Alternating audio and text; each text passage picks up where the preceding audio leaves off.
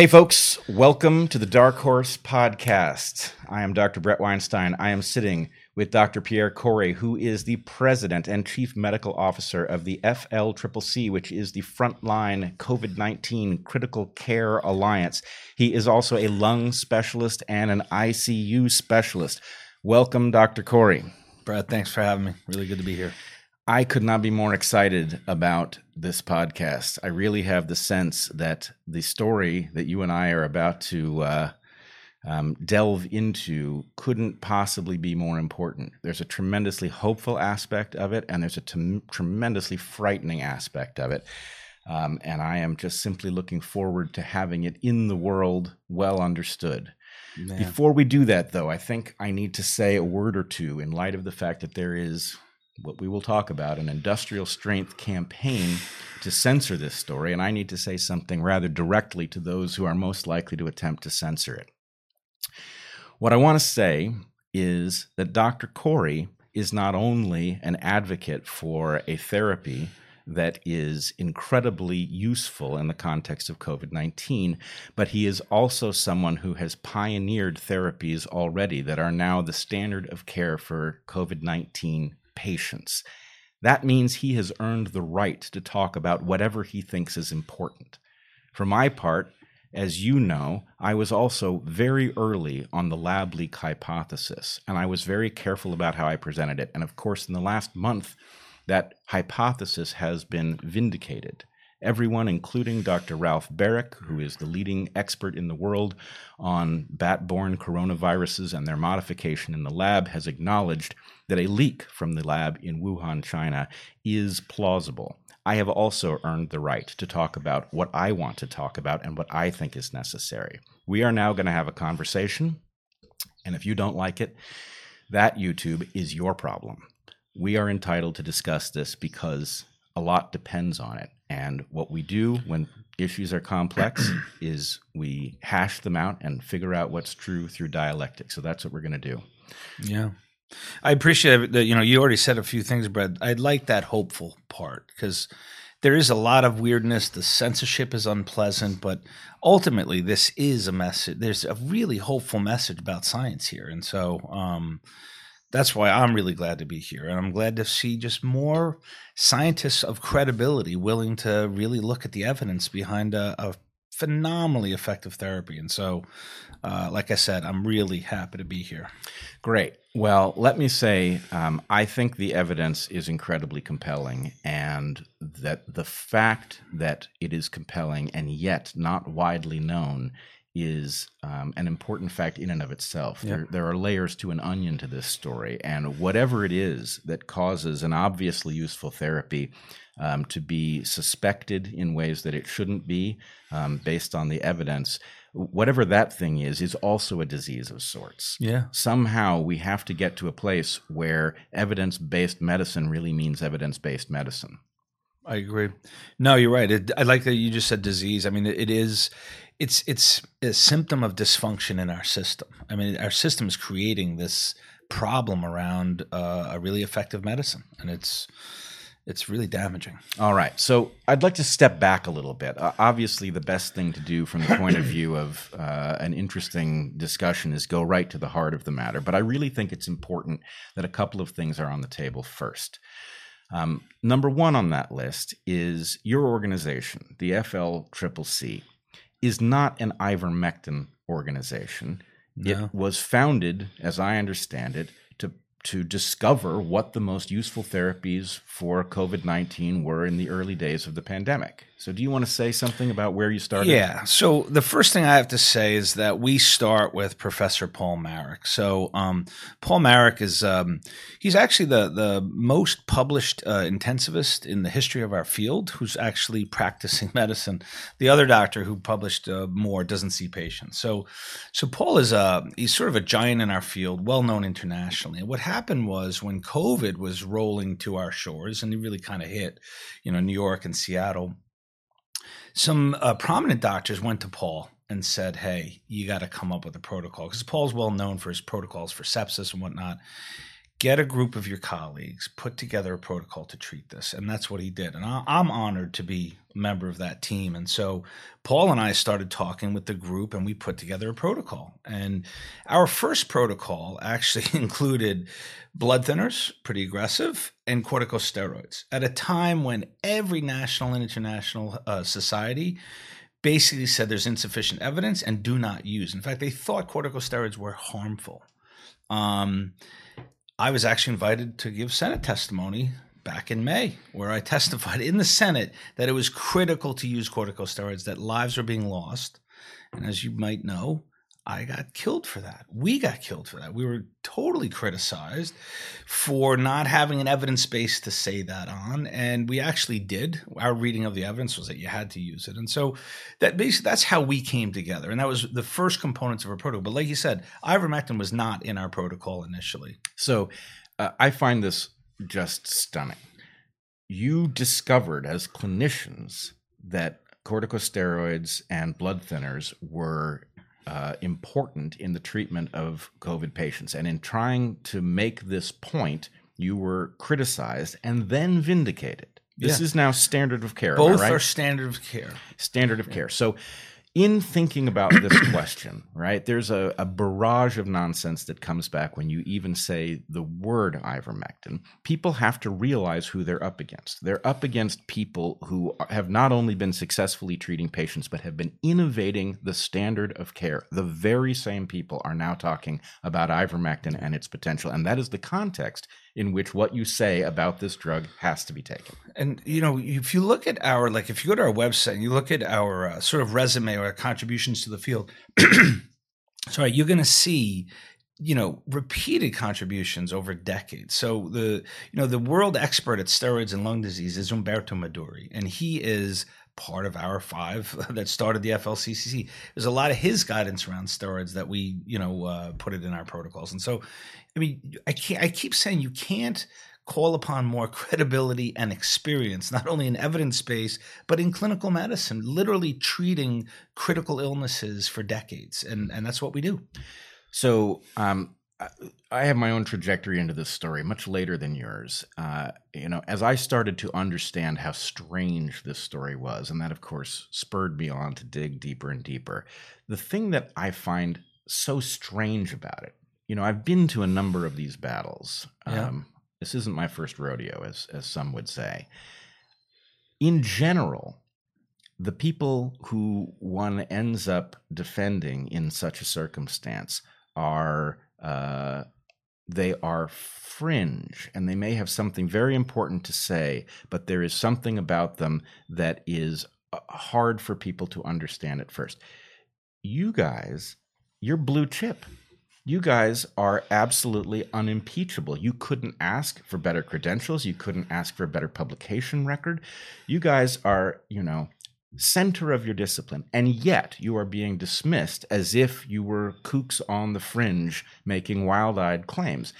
So, you know, I have to say, I, I haven't seen a battle like this, and I'm a bit excited to see what happens when, you know, the heroes of the story are uh, also squeaky clean and uh, yeah. you know speaking plain English. We're not fringe, right? for sure. You're not Never fringe. have been. Yeah.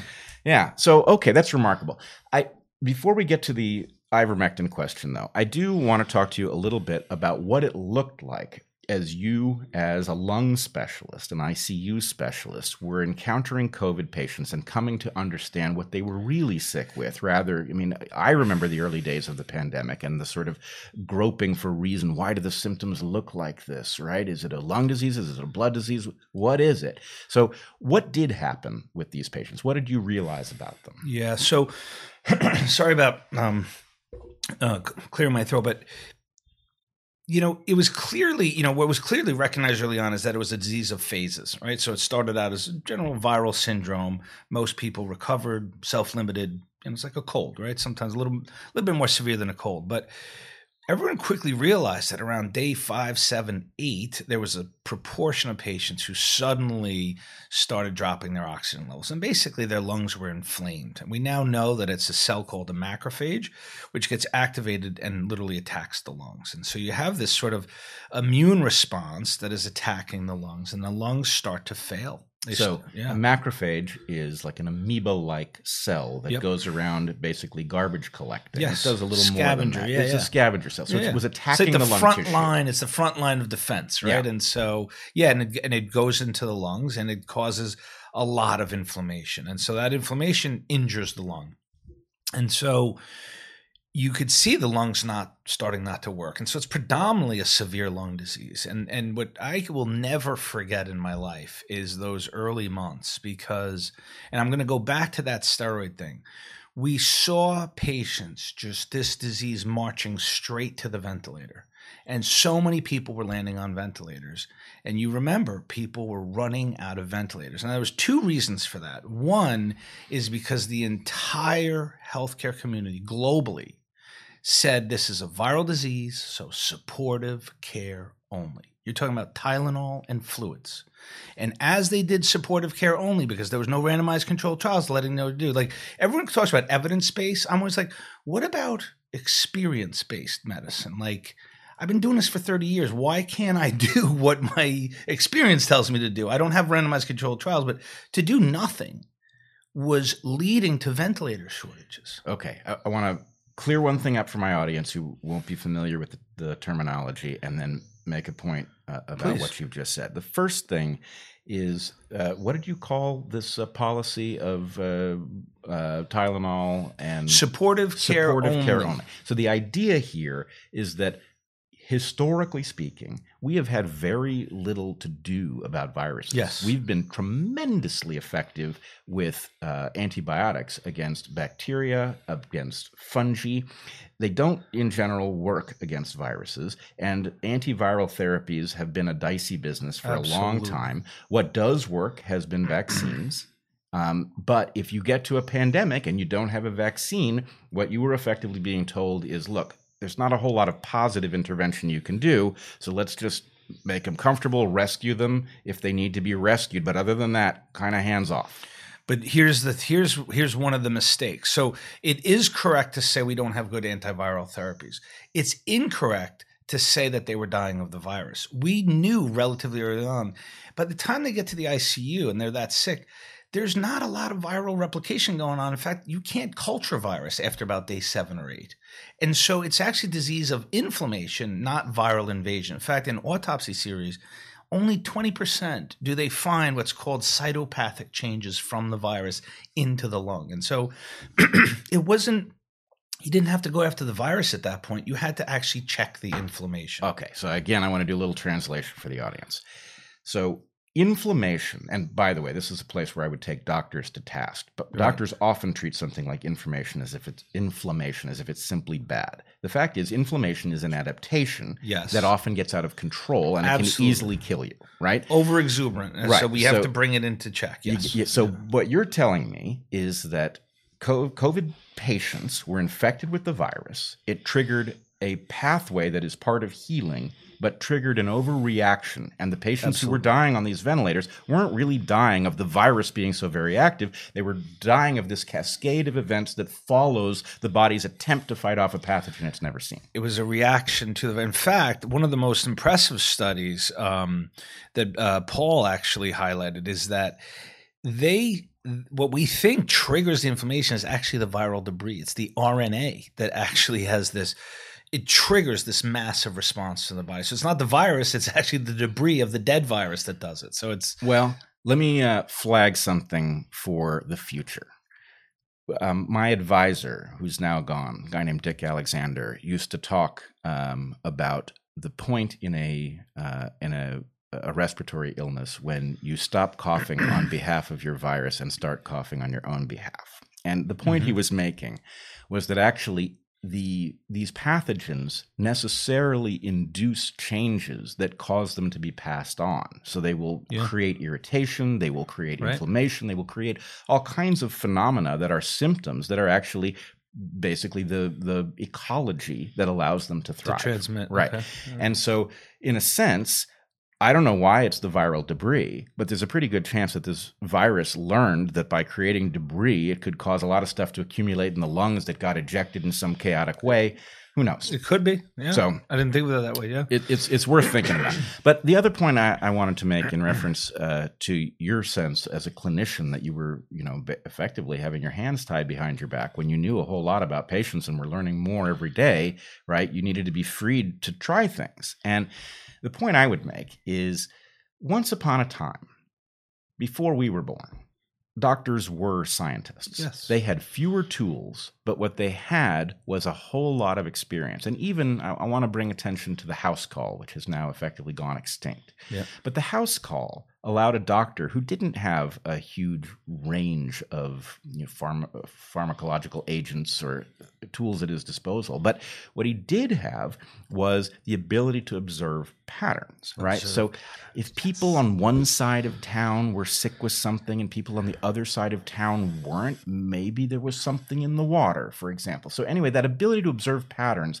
was part of a scientific mindset that my impression, having interacted with doctors over my lifetime, is that that mindset has basically dwindled. You know, I love that you're going back because I love the history of medicine. And when I read stuff from 100 years ago, you're constantly shocked by how much they knew with very little I mean, they don't have the experiment, you know, the experiments or the the techniques to discover what now we know. They did it all by powers of observation. Just and the, and really, medicine was created by the best doctors who had the keenest powers. So the giants of medicine had these unbelievable powers of observation, and they were able to do a lot. And and that's what I always say to my students. I always say that what separates sort of them from me, it's we've read the same books. We all have you know the, the textbooks. I said. But an expert has pattern recognition. You just see diseases play out. You see how different people react to same illnesses, and you just get to see patterns and patterns. And and what happened to me, I love talking about this, but you know, every time I came to the bedside of a patient and there was something wrong with them, I always had to very deliberately kind of analyze like, could it be this or this or this? And after about a couple of years being immersed in ICU medicine, I noticed that I could now walk into a room and just like with very little information, just kind of know what was going on. It suddenly became like intuitive and second nature. And it was all just about observing patterns. And so I, I think that's really key. And and that's why with this disease, like I, I this is not an ego exercise, but we knew you had to anticoagulate these patients within like four patients. Like we knew they were clotting to degrees that we hadn't seen. And there was so much controversy around putting someone on a blood thinner, which people are put on blood thinners in hospitals for far less reasons than we were promoting with this.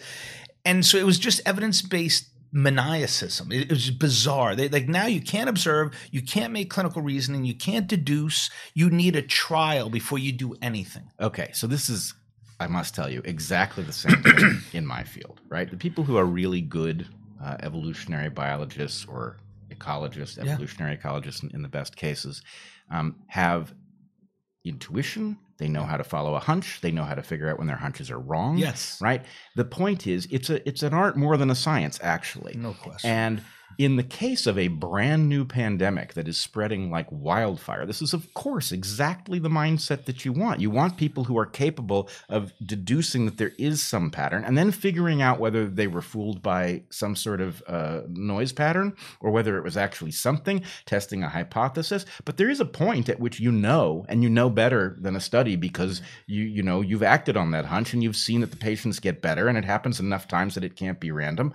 And so, anyway, there's something about the mindset of the moment in which it's all about peer review and these published peer reviewed papers, and it's all about the official guidance from you know the WHO and the Yep. CDC, Yep. and it's basically a kind of intellectual authoritarianism Yes. that is so bizarre in the context of a complex system like medicine, especially in the context of a brand new disease that you know we're all not experts in. There are no experts that we can simply default to. Everybody's you know a novice. It, I'd like that term, intellectual authoritarianism, because, and it it actually, although I don't know that it was occurring to this degree or even remotely to this degree pre-COVID.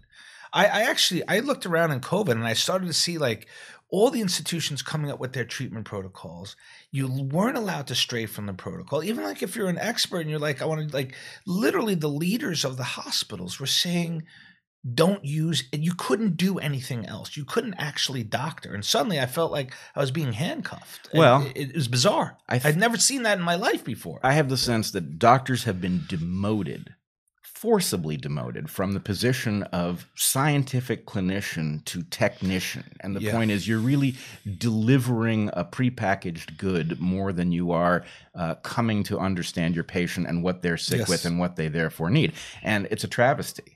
I've never been asked to do that before. I've always been asked to use the the best extent of my experience and judgment and insight to best help the patient. That's the oath I took. My the oath wasn't do what the gods of science and we Paul calls the uh, the, the healthcare leaders the gods of science and knowledge, right? Because Mm. this sort of you know we're just little mortals and we have to listen to the gods and and I've never been asked that before to to to to get advice from. Oftentimes, I'm sorry, but I don't want to sound so dismissive, but many of them are really desk jockeys. I mean, they're not on the front lines. I mean.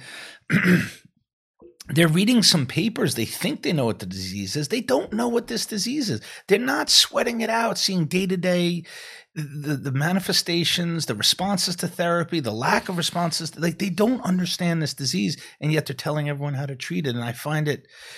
We want a seat at the table, expert clinicians. Where's the expert clinician committee? Right. Absolutely agree. And, you know, you see that at the level of doctoring. Yeah. I see that at the level of the pandemic itself. Yes. Right? The fact is, we have a novel phenomenon. It came potentially from an unusual source, Yep. right? A knowable source, potentially. What we are supposed to do about it to actually um, take care of it so that it does not become a permanent fellow traveler of humanity, that takes really smart, insightful, courageous people who have been totally liberated to have whatever discussions Yeah. need to be had. Instead, we're in this situation where if we open our mouths and say the wrong word, suddenly there are warnings appended to what we've said. It's it's insane. It's limiting discussion, limiting choices, limiting approaches, And it- killing and it's it's hurt. Yes, it's. And I don't know. Do we did we all forget the history books that we read? Like, when has censorship ever been a good thing? yeah, when when are the censors ever the good guys? Like, I mean, when has that ever led led to a societal good? Right. You know, Well, that that is, I mean, and I I I really hope that uh, whatever thing it is inside of YouTube and Twitter and Yeah. Facebook and LinkedIn that has its meetings, I hope they look at this and they sit down and somebody in the room is courageous enough to look at everybody else and say, "Are we the bad guys in the story? And if so, how did that and happen?" Bret, like I get the intention, right? So you want to protect people because medical mis- misinformation might harm them. But what I find, I have, I have two problems with that, which is who's the who's going to you know if you're going to limit science, I mean science. That's the antithetical to science. Science is about exploration, hypotheses, Yep. and science is never discovered at the NIH building, right? Right. It's actually the people on the ground doing experiments, making deductions. We should flow the information to them, not they Not the flow way information to us. So, so that is that. And then the placing of medical misinformation on a par with like violent hate speech, white supremacy, like. I'm sorry, but medical, you know, medical it misinformation, it's not as harmful as you would think. I mean, you know, people are afraid that you're going to espouse some medicine that's not going to work and is going to hurt someone. I, I think people do not need to be protected to that extent. I mean, people have judgment. They do lots of things in the world.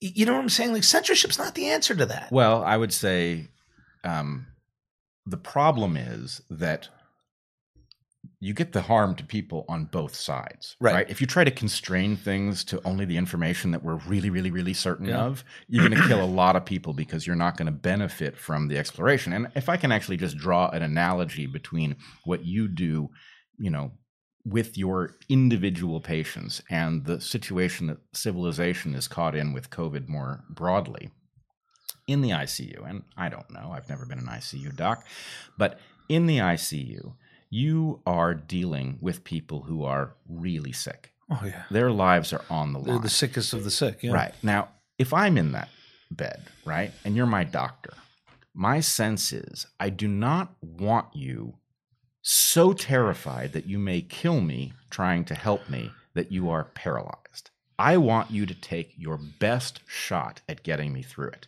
And I am accepting that you may kill me because the chances are you are more likely to help me. So when we are talking about the question of what these therapies are, we are in the middle of a brand new disease. Yeah. We are discovering if it turned out that you were wrong about ivermectin, then some people would die. But the number of people who have already died because we haven't used this drug is absolutely it's incalculable. immense. There's no question. So the point is, look, let's be adults about this. People are dying. They are dying. What we would like to figure out as quickly as possible is what is the way to reduce that number. And I also think we overfocus on death. The amount of Yeah. damage that people are suffering who get sick and recover is immense too. Those people will lose years of their lives. No question. So, you know, the question really is how do we minimize the net harm of this disease? And the answer is there is no way to do it without some people dying as we figure out as we get our bearings. There's But no way to do that. I agree, and you know, you know, Umberto Meduri talks about this a lot. Is that you know he, we're we are just demoralized at the lack of really emergency thinking, which is a risk benefit analysis. So Right. everything I do at the bedside of a patient is a risk benefit. Anytime I prescribe a medicine, it's because I believe that the chances of benefit are greater than the harm, and you can do that on any amounts of evidence. You can do it on unassailable mountains of evidence. You could also do it on little evidence, but you're going to make a risk benefit ratio. And the idea that we're not going to use a really safe drug, which has nothing, every study shows nothing but benefit, Okay. and, and why we're not employing it.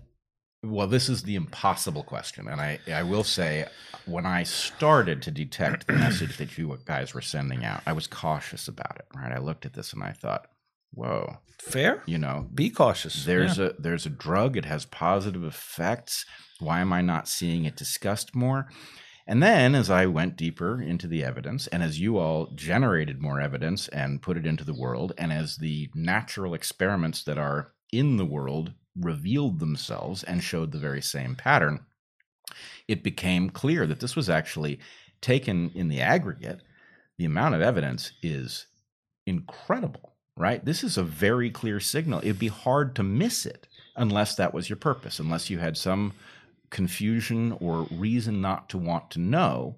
And then if you extrapolate from that, uh, you get into some very strange territory about why, in light of this tool that is apparently at our disposal, safe, highly effective, not only highly effective at treating these patients, but treating but preventing people from coming down with COVID, Yeah. you know, what would it mean if we had that at our disposal and didn't use it?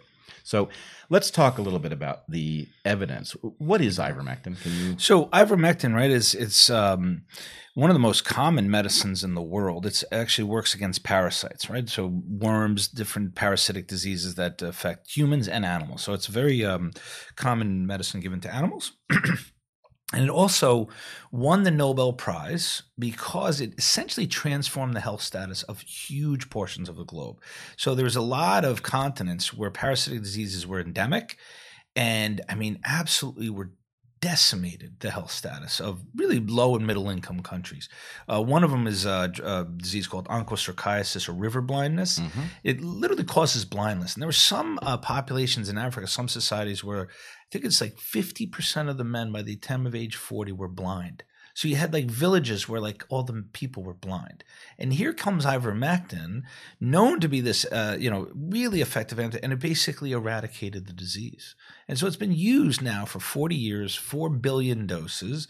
Um, the WHO has uh, administered mass distribution programs to many of those areas. And so um, for that reason, it's one of the, the greatest um, feats of a medicine in history. One, you know, uh, maybe on the part, not not maybe not as big as penicillin. That's the you know one of the biggest the discoveries, but literally it's on that shelf, right? And and that's just parasites, right? So, as I understand the story, it's discovered in the early So it first 70s discovered identified in like 70, 75. Yeah. by Satoshi, Satoshi Omura, Omura. uh, Japanese. Uh, is he a scientist? Was he a he is. He's a scientist, biologist. Yeah. and he discovered it in. It was produced in the soil by bacteria, I think. So he was, yeah, what he was doing, his expertise was looking at substances made by microorganisms, sort of like penicillin, right? And what their effects were as, as a medicine against other organisms, right? Because many organisms make substances to ward off other organisms. And so he would take organisms from the soil and look at the substance they created and then test them as, as medicines. That, that was his expertise. And what's so fascinating about ivermectin is that he found the microorganism near a golf course outside of Tokyo, and it's a it's it's an organism called Streptomyces. Um, and so it made this substance, which was actually aver called avermectin.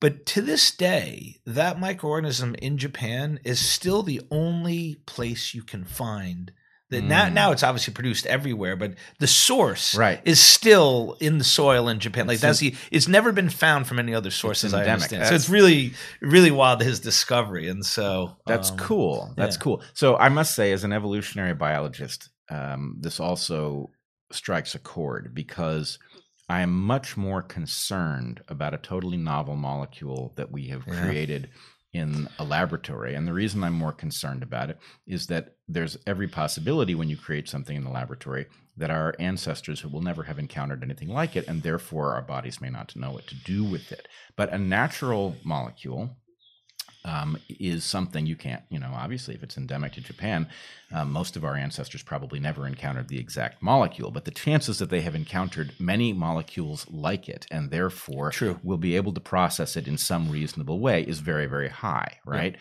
unlike something like, yeah. like, Tylenol, for example, which seems very safe, but is actually quite destructive of Can the liver, toxic, especially yeah. in combination with alcohol. You just don't foresee how dangerous a molecule you've ingested because it's so common. So anyway, okay, so no, ivermectin like is discovered uh, two, two 2015 it wins the well Nobel it won Prize. yeah won the because it, and really that was in recognition not only of the, the, discovery but really the impacts on global health. And the WHO that's like some of the hey, heyday of the WHO is their early work on some of those diseases. So um, but but the uh, the story goes on right? So around 2012 the first studies started coming out of labs in virus models. So they started looking at cell culture models in labs. They showed that ivermectin was like working against Zika and dengue and West Nile and influenza. Like it was showing antiviral properties yeah. in experiments. So here you have this phenomenal anti-parasite drug, and now it's showing that it has efficacy against viruses. And so that's where the antiviral story, which is, I think, again, we can we're going to talk about it in terms of COVID, but I actually think I'm so uh, like, like go back to the hopeful part. I am so interested in the future of this drug against other viruses as well. So before we get to that, we should talk about COVID. But yeah, you know, well, but I I think this fits beautifully. So it's not like this was you know when I heard that ivermectin had some utility, and then I looked into the the evidence for it. My assumption was that people were just throwing random molecules right. to see what stuck. And so that is a more tenuous connection yeah. than actually this does have broad antiviral 10 effect. years of experiments. There just haven't been clinical trials of it, right? right. And, then, and then, you know, the story with COVID is that a group in Australia um, published a study, I think it was late April of 2020, showing that in their cell culture model, it basically eradicated all viral material within 48 hours. And, and so it showed this phenomenal efficacy in the petri dish, in right? Vitro. In the lab, right? Yeah. And so I always say, you know, very few, and you're going to know this too, very few molecules make it from the bench to the bedside, right? There's a whole bunch of stuff that has to happen, right? Sure. You know, the concentrations have to be appropriate, the safety has, to, and then it has to work in a human model, right? Because right. we're not petri dishes, but uh, anyway, so you get, you know, very few can make that leap and then hit the the goals of safety and efficacy, mm-hmm. right? And at, a, at an adequate concentration, right, to, to be effective. And so, so great. It worked in the lab. The, now remember, that was a time where I mean, literally, the world was going insane, right? I mean, people were dying. There was so much uh, that was going on that a couple of countries, Peru in particular, they did the boldest move, and because of it, that was really emergency thinking, emergency action they actually in their national health ministry they got together they saw what was happening on the ground in peru and based on a basic science lab experiment they recommended ivermectin to the population. Which is not crazy because, Not as crazy. you point out, there's a lot that can go wrong between the bench and the bedside. But in this case, it wasn't like some molecule works at the bench. What the hell's going to happen when You give it to knew it was safe. You knew it was safe because so many people had taken it. You knew it was safe. It may not work in the human as it did in the, but you knew that you weren't going to hurt anyone, Right. right? So, right. So why not try it? And then you would imagine Right. you, the evidence would accumulate. If it works in people and it's safe enough to try it, and you've got an emergency situation where you don't have Yeah. another effective therapy, then okay, you give it to people. You know, it's a hail mary, but lo and behold, the evidence accumulates. So what happened? It was very controversial. Okay. So, so first of all, a couple of things happened. So, the way I understand in the beginning is that it was part of the national guideline, but it was really attacked. So, a lot of scientists thought that was irresponsible, unproven. You know, the cry of these uh, is this insufficient evidence that I always hear, and that actually probably applied back then. There was really not sufficient evidence, but you could say on a risk uh, risk benefit ratio, it's reasonable. But anyway, it was very controversial, and so it wasn't widely adopted. I think a lot of people didn't agree with that, and fairly soon after that, after a lot of discussion, they removed it from the national guidelines. However, many states did adopt it and began to distribute ivermectin in, in Peru. And what you saw in those states, every time they began a campaign, they began it at different times across the summer, spring and summer. Every time it was followed by precipitous declines in case counts and deaths. And really, the excess deaths were plummeting in all these regions in Peru. But what's interesting, so that what I think is a landmark paper, and probably the one of the most important people in this story, besides Paul Marik, right? So going back to that identification, right, of the the evidence is, you know, when we talk about pattern recognition, it's really Paul who identified that there was something happening around ivermectin. He did he noticed this pattern based on just a few studies. He saw the the, the magnitudes and what it was showing, and he said, you know, I, he says, I think this is something real because we've been studying all of the trials on everything. So many were failing, so many were like conflicting, unsatisfying. But here comes ivermectin, and the signal around ivermectin was really astonishing. And even the lead researcher for Unitaid and WHO, he found it remarkable too. He uh, there was a team that was looking at repurposed drugs since last June. They were on their seventh molecule, and he had heard about ivermectin. I think it was because of our advocacy. And suddenly that's all they studied. And he saw the same thing. He saw everything breaking in this remarkable, reproducible consistency around ivermectin. And it's just an astonishing story in that way. But So remind me. Yeah. Uh, I think you said, but when was that? so Paul, I think the first studies that Paul said, I think we got something here was about mid October because Paul put a his if you it would be a cool historical if you look at yeah mid October 2020 2020. yeah The- so and remember, we did not have ivermectin on our protocols. We actually didn't even have uh, the FLCCC did not have an early treatment protocol. Paul Marik did at his medical school. He had put down some general recommendations of stuff you could do, uh, you know, sort of uh, nutritional and vitamin supplementation to to prevent, and some stuff with antiviral properties like uh, melatonin and zinc and um, and and a, a sort of an outpatient regimen but we didn't have one as part of the FLCCC. And but we were watching it, and Paul had always had ivermectin on his protocol with a question mark because we just didn't have the data to really recommend it. And so when Paul started to see these trials, and they were really very profound, the benefits. Um, we put it on and we put together a protocol. So my paper, uh, the preprint went up November 13th because after Paul started to talk about it, I got intrigued. And so I dove in right behind him. I just started reading and reading and reading and, and looking at all these papers, and I started to put together a review paper. And the first draft was November 13th, which is like three years ago. Feels like three years ago. Yeah, it seems like it. Um, but what I wanted to also mention is another character in the story besides Paul is a man named Juan Chamie. And he's actually a business data analyst, and he's from South America. And he, starting back in June, he'd heard from friends in Colombia that they were using ivermectin. They said this stuff works, and so he'd heard like on just on the ground that like people who were taking ivermectin just did really well, and they weren't getting sick, and it seemed to be effective. And he started looking at all publicly available databases in different regions, and he started to notice a pattern. And he has been posting and publishing these graphs for a year now.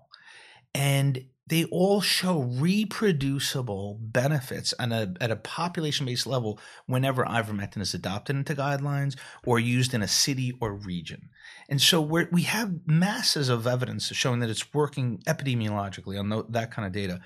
And his paper, which he wrote with a couple other experts, it's now in peer review, but I think it's a historic landmark paper. And what they did is they showed that uh, that uh, the relationship of the states in Peru, the distribution of ivermectin, and what happened to the case counts and deaths. And they very carefully ruled out all the other confounders, like lockdowns and mobility and mask wearing and everything.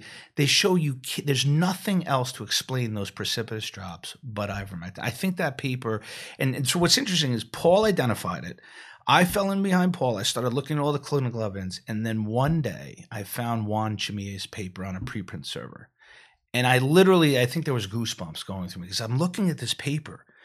And I already knew that this was probably a gangbuster of medicine, but I saw the paper showing like that it's actually working on a population based level in Peru. And like I called Paul and I'm like, Paul, I just sent you this paper. You gotta look at it. And you know, and Paul was Paul was not as surprised me because I think Paul Paul knows everything. He already knew that ivermectin was capable of this, but I thought it was really important because this was like the there's no better evidence that you know never mind randomized controlled trials like you're seeing like thousands upon thousands of, of people like not dying in society. So um i know exactly what you're getting at right? There's a signal that's so strong and i've now seen it in the papers um largely you know uh, your your group has directed the world who is paying attention to this which yeah. is a very tiny fraction of the world but has directed us to the evidence and the evidence is unambiguous it's this yep. tremendous signal um, it is maddening i must say to hear the responses the finger wagging that comes from officialdom and all of the people who are repeating these claims that you know you know i, remember the uh, that remarkable AP fact check. Yeah, in, which they, uh, you know, said that there was no evidence that it was a miracle drug, as if that sentence even means anything.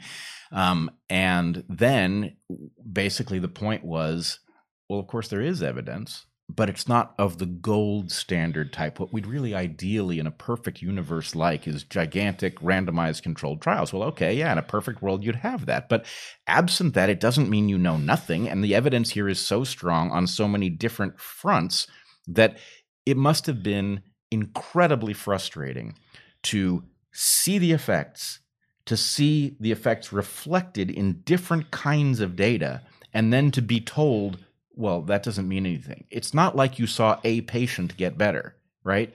You saw this happening at every scale. It's so I also say the man that I was back in October, and we already struggled getting our message out of, of effective treatment protocols. Um, but I never could have imagined this. I, will tell you how naive I was. And what, by the way, I borrowed your phrase the other day. Um, what is it? No matter how cynical I get, it turns out I'm naive yes. or something. No matter how cynical you get, you're still being naive. You're still being naive. Yeah. So so I have learned that lesson. I keep learning that lesson, how naive I am. But let me let me tell you how naive I was when I posted our preprint November 13th. I literally thought the pandemic was over. Right.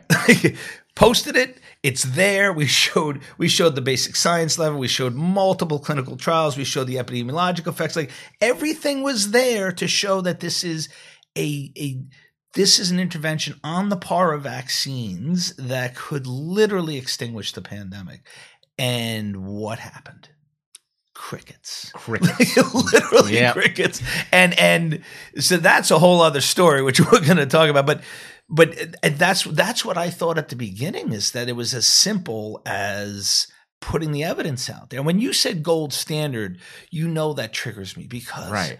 you're talking about it doesn't have the gold, gold, gold standard. Like right. it has dozens of randomized controlled trials, which is the gold standard. It just doesn't have a big pharma conducted or what I say North American or Western European conducted trial. Right. No, this is clearly, clearly based on the quality of the evidence that does exist and the fact that the meta analyses reflect Yes. this in spades and that meta analyses are awesome because they correct for the biases of any individual study and on and on and on. Absolutely. This is clearly obstructionist, right? The claim that this is not good enough to act on when people are dying, right? That is preposterous. But the experience of feeling like, well, I did the work. I did the, I did it the way I was supposed to do it. The thing that I'm pointing to is good enough. My work here is done. Now we're going to get to the part where things start getting better quickly and then nothing happens. That's actually part and parcel of I call it uh, the phenomenon where you can detect something based on the gravity it exerts. You can't see it. It's like one of Yes. these planets that was discovered because it pulled on something else. And you know there's something out there, right? Yep. and it's Yeah. pulling on something and it's big. You can tell how big it is, but you don't know what it is. You can't see it. It's a really So- interesting analogy. Yeah. Yeah. So in this case, you know, I mean, I, I hear you, brother. You you did the work. It should have been good enough, and then something else happened. Crickets, as you But- describe it. we gotta just i just want to take a second just to uh, to talk about how massive of a problem that is the fact that our public health agencies are basically limiting the the choices and the treatments that they champion and they're literally excluding this one they have failed their goal of protecting the global health of citizens and i think it's a colossal and will be a historic injustice to the world like you're you're it- being kind. it- I mean, I, I- can't, I cannot believe that this is occurring. It- It's, it's literally people are dying because they don't know about this medicine. Providers are being told not to use the medicine. They're feeling that their licenses are Yes. jeopardized if they do what's in the interest of their patients. And I've never been, I've never studied a medicine which has more evidence than this. You talked about meta analysis. So everybody's waiting for this big randomized control trial, right? Which oddly isn't really being done. Right. Right. So that's, That's strange. that's how you know this is obstructionist. you know, I mean, well, actually, that's not necessarily true. There is a trial that was funded large part by philanthropy um, uh, that we know about that's being conducted, and um, so that trial will probably meet the this ever elusive criteria, right, of the the trial. Um, but you have dozens of randomized controlled trials conducted by interested and committed clinicians from oftentimes low and middle income countries around the world. And there's no conflicts of interest. None of them are going to make a million dollars by finding out that ivermectin works in COVID. None of them have a conflict of interest. And and what kills me is that I have been battling the evidence-based maniacs before COVID because there are certain treatments that I know work and usually I have to argue with these interventions with the the the ivory tower EBMers, right?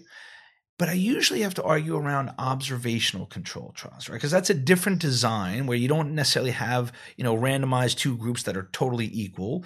A lot of times you look back and you see who got the drug and who didn't. And there are problems with those trials. And so you can argue that observation control trials, some of them may not be the highest quality. I've never been in an argument where you literally have a s- stack of two dozen randomized controlled trials, and yet someone will look at you in the face and say, they're small, poorly conducted, you don't know the follow up, you don't know the allocation, concealment, randomization strategy. I mean, they get so hyper. You know the forest for the trees? Mm. Like literally, they're hacking down these little trees. Yeah. You know, like, and then you have like this decimated forest. And so, where's the data gone? You know, Well, it- it's, it's- crazy. It's obviously obstructionist, right? Yeah. The point is, ivermectin is not going to be allowed to be an effective treatment, right? That's the point. It's not about whether it is an effective treatment or whether you can establish that based on the available evidence. It's whether or not that will be formally allowed into the effective medical court. So let's go back to my evolution. I thought that this was a data argument in the beginning. Mhm. And actually, to be honest, I want to be fair. There are some scientists who legitimately will look at it that way that it is insufficient data, poorly constructed trials. You don't know who's doing these, and they really just are suspicious of this. So there are some who scientifically Yeah, object. arrive there, sure. I think they're bizarre and I think they're crazy and I think they should get away from my patients.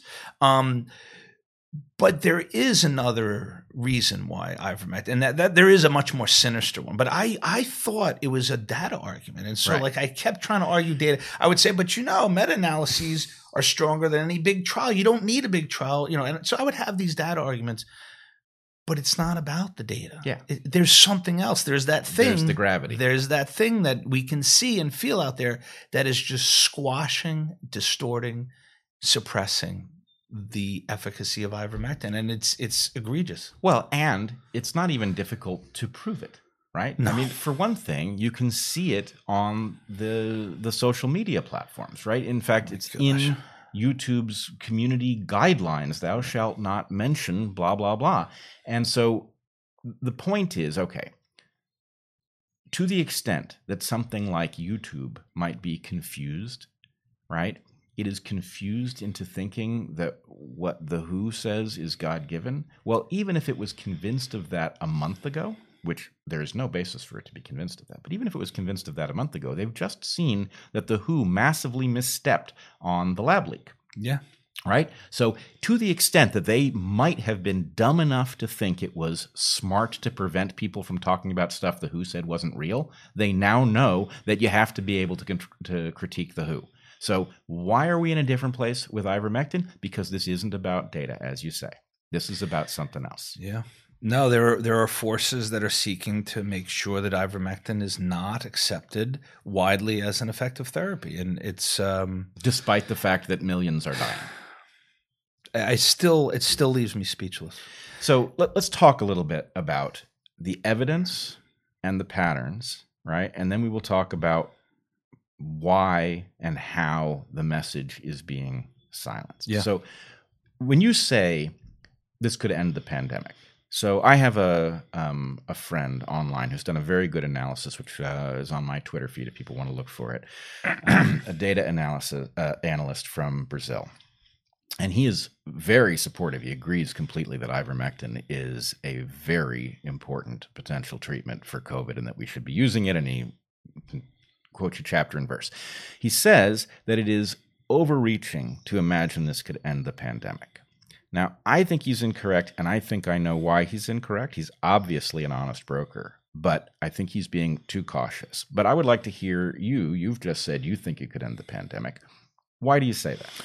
Well, I, my guess, and first I want to guess why he said that. Maybe because just based on the trial's evidence, he doesn't see it as being as effective as it could be. But uh, a couple of reasons why I think he's underestimating its power is that the trials really can't capture the efficacy perfectly because trials generally don't start day one. Right. So the randomized controlled trials, by the time you identify, have symptoms, test, enroll, consent, and begin treat, you're d- just talking about days. Right. What we know in clinical experience is that you treat upon first symptoms, almost everyone gets better very, very quickly. So, So say that say that again slowly. If you treat COVID nineteen patients on first symptoms with ivermectin, almost everybody gets better quickly. Is that what you clearly. you're I, I see it in my own clinical experience. And and beyond like so I, we talk about all the buckets of data right? So you have the randomized controlled trials the observational controlled trials which everyone likes to dismiss because they're too fraught with um, i don't know uh, inaccuracies which is false but I try to recommend, remind everyone that randomized and observational around this both match each other. In fact, there are times where the randomized control trials show bigger effects than the observational. You have randomized, you have observational, you have case series, you have epidemiologic analyses, and then the clinical experience of doctors. You can't find a doctor who has incorporated ivermectin into their treatments who will come back and say my patients didn't get better. You can't find that doctor. I'm still looking for that doctor. Right. Okay. Anyone who starts to use it, what I found with the first few times I use it is that generally, almost always, within 24 hours of starting it, some mitigation of one important symptom started to go away. Even when you give it to them late. Even when you give it too late, you start some diminution in some symptoms. So either the fever would break, or the tightness in the chest would would go down, or the fatigue would lift in some way. But you'd see these very rapid responses upon treatment, and so the clinical experience is vast, um, Is vast and unambiguous. yeah, unambiguous. Like if you if you know how to treat patients and you are a good student and you're a good clinician, which is to say, a keen observer of diseases in patients who are ill, you can see these dramatic impacts of ivermectin. Okay. What I think your your friend may not be aware of is what's happening in the world on a population based level. So the best example, and we'll get to India in a second, but Mexico did something which I think is the model for the world. And I think on a public health level, it's what every country in the world should adopt at a minimum. What they did is they did have that clinicians committee. They actually got expert uh, clinicians. They had a gave them a seat at the table at the public health level. It's called IMSS. It's called Instituto Mexicano Social Seguridad. I'm probably butchered that, but that's actually the the agency which controls a good portion of their healthcare infrastructure, mostly outpatient, I think. Um, and they control all the testing centers. And they were getting rolled back in December. Hospitals were filling. It was like a crisis, almost like in India they decided to deploy ivermectin using a test and treat strategy. Basically, anyone who appeared at the testing booths, if you tested positive, you got a rapid test. If you were positive, you were given ivermectin at a reasonably low dose, actually. It was only 12 milligrams, which for some, for me, would be low dose, um, and only two days worth. They got four pills. And when they did that, you saw across Mexico this precipitous decline in deaths and hospitalizations. And if you look a few months later, right now, you, and this is publicly available data, look at the occupancy of beds in hospitals in Mexico throughout the entire country. You're talking about 25 to 30% occupancy. There's nobody in the hospitals in Mexico. They've basically decimated COVID in that country by using a, a test and treat strategy, which actually could be optimized. Um, in fact, I, I think never mind the test and treat. Every cupboard should have ivermectin, and you take it upon the first sniffle or the first fever. Well, I, must period. tell you, when I started to see the data on ivermectin and to understand the implications, I immediately sourced it because my sense was I did not, yes. at the point that somebody in my family got sick, I wanted it to be instantaneous. I did not want to have to figure out how to get it at that point. Bret, the the let's go back to the naive part of me. So when I posted the preprint, I was not confused in the least that would there would be a global run on ivermectin and all supplies would be decimated within weeks. I I I prescribed in bulk. I got it from a Canadian pharmacy and I had a large amount sent to my house because I was sure that stores would be depleted. That right. was back in November. Right. Now it is starting to happen in some areas, but so talk about Mexico, which I just applaud. Those were real public health leaders who, right who made they made a risk benefit decision. They used their clinical judgment and expertise. They had the right people at the table, and they got attacked by the federal health ministry. In fact, there was a little argument because the federal health ministry, much more allied with the WHO, was very much against what they did, and they fought back. And there's a couple of really interesting newspaper articles where the heads of the two agencies, you know, one was like holding up the WHO document saying there's insufficient evidence, and the other is saying, listen, we very carefully thought about this, we analyzed the evidence, and we did what we thought was right for the patients. And they posted their study, very careful study, showing anywhere between a 50 and 75% reduction in hospitalization if you took ivermectin at that dose and only for that duration. Yeah. I think that's the minimum of what ivermectin is capable of. So here's the reason that I think that uh, my friend is being too cautious. Okay, is I and I, I'm I would welcome it if he wanted to make a counter argument oh, yeah. here, but um, I believe he is not recognizing the compounding effect of the prophylactic benefit of ivermectin mm. with the therapeutic benefit. And if the we're going to talk in a moment here about how valuable it might be as a prophylactic. So this is not you've tested positive and we give it to you quickly. This is you take it so you don't get it, right? Yep.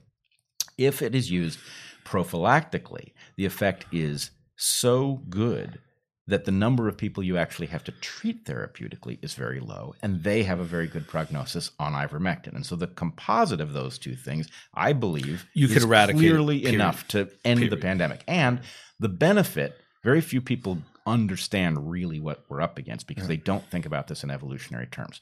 The longer we leave that bug out there, right? The longer it is transmitting between people, the greater the chance that it evolves into something we can't eradicate, like seasonal influenza.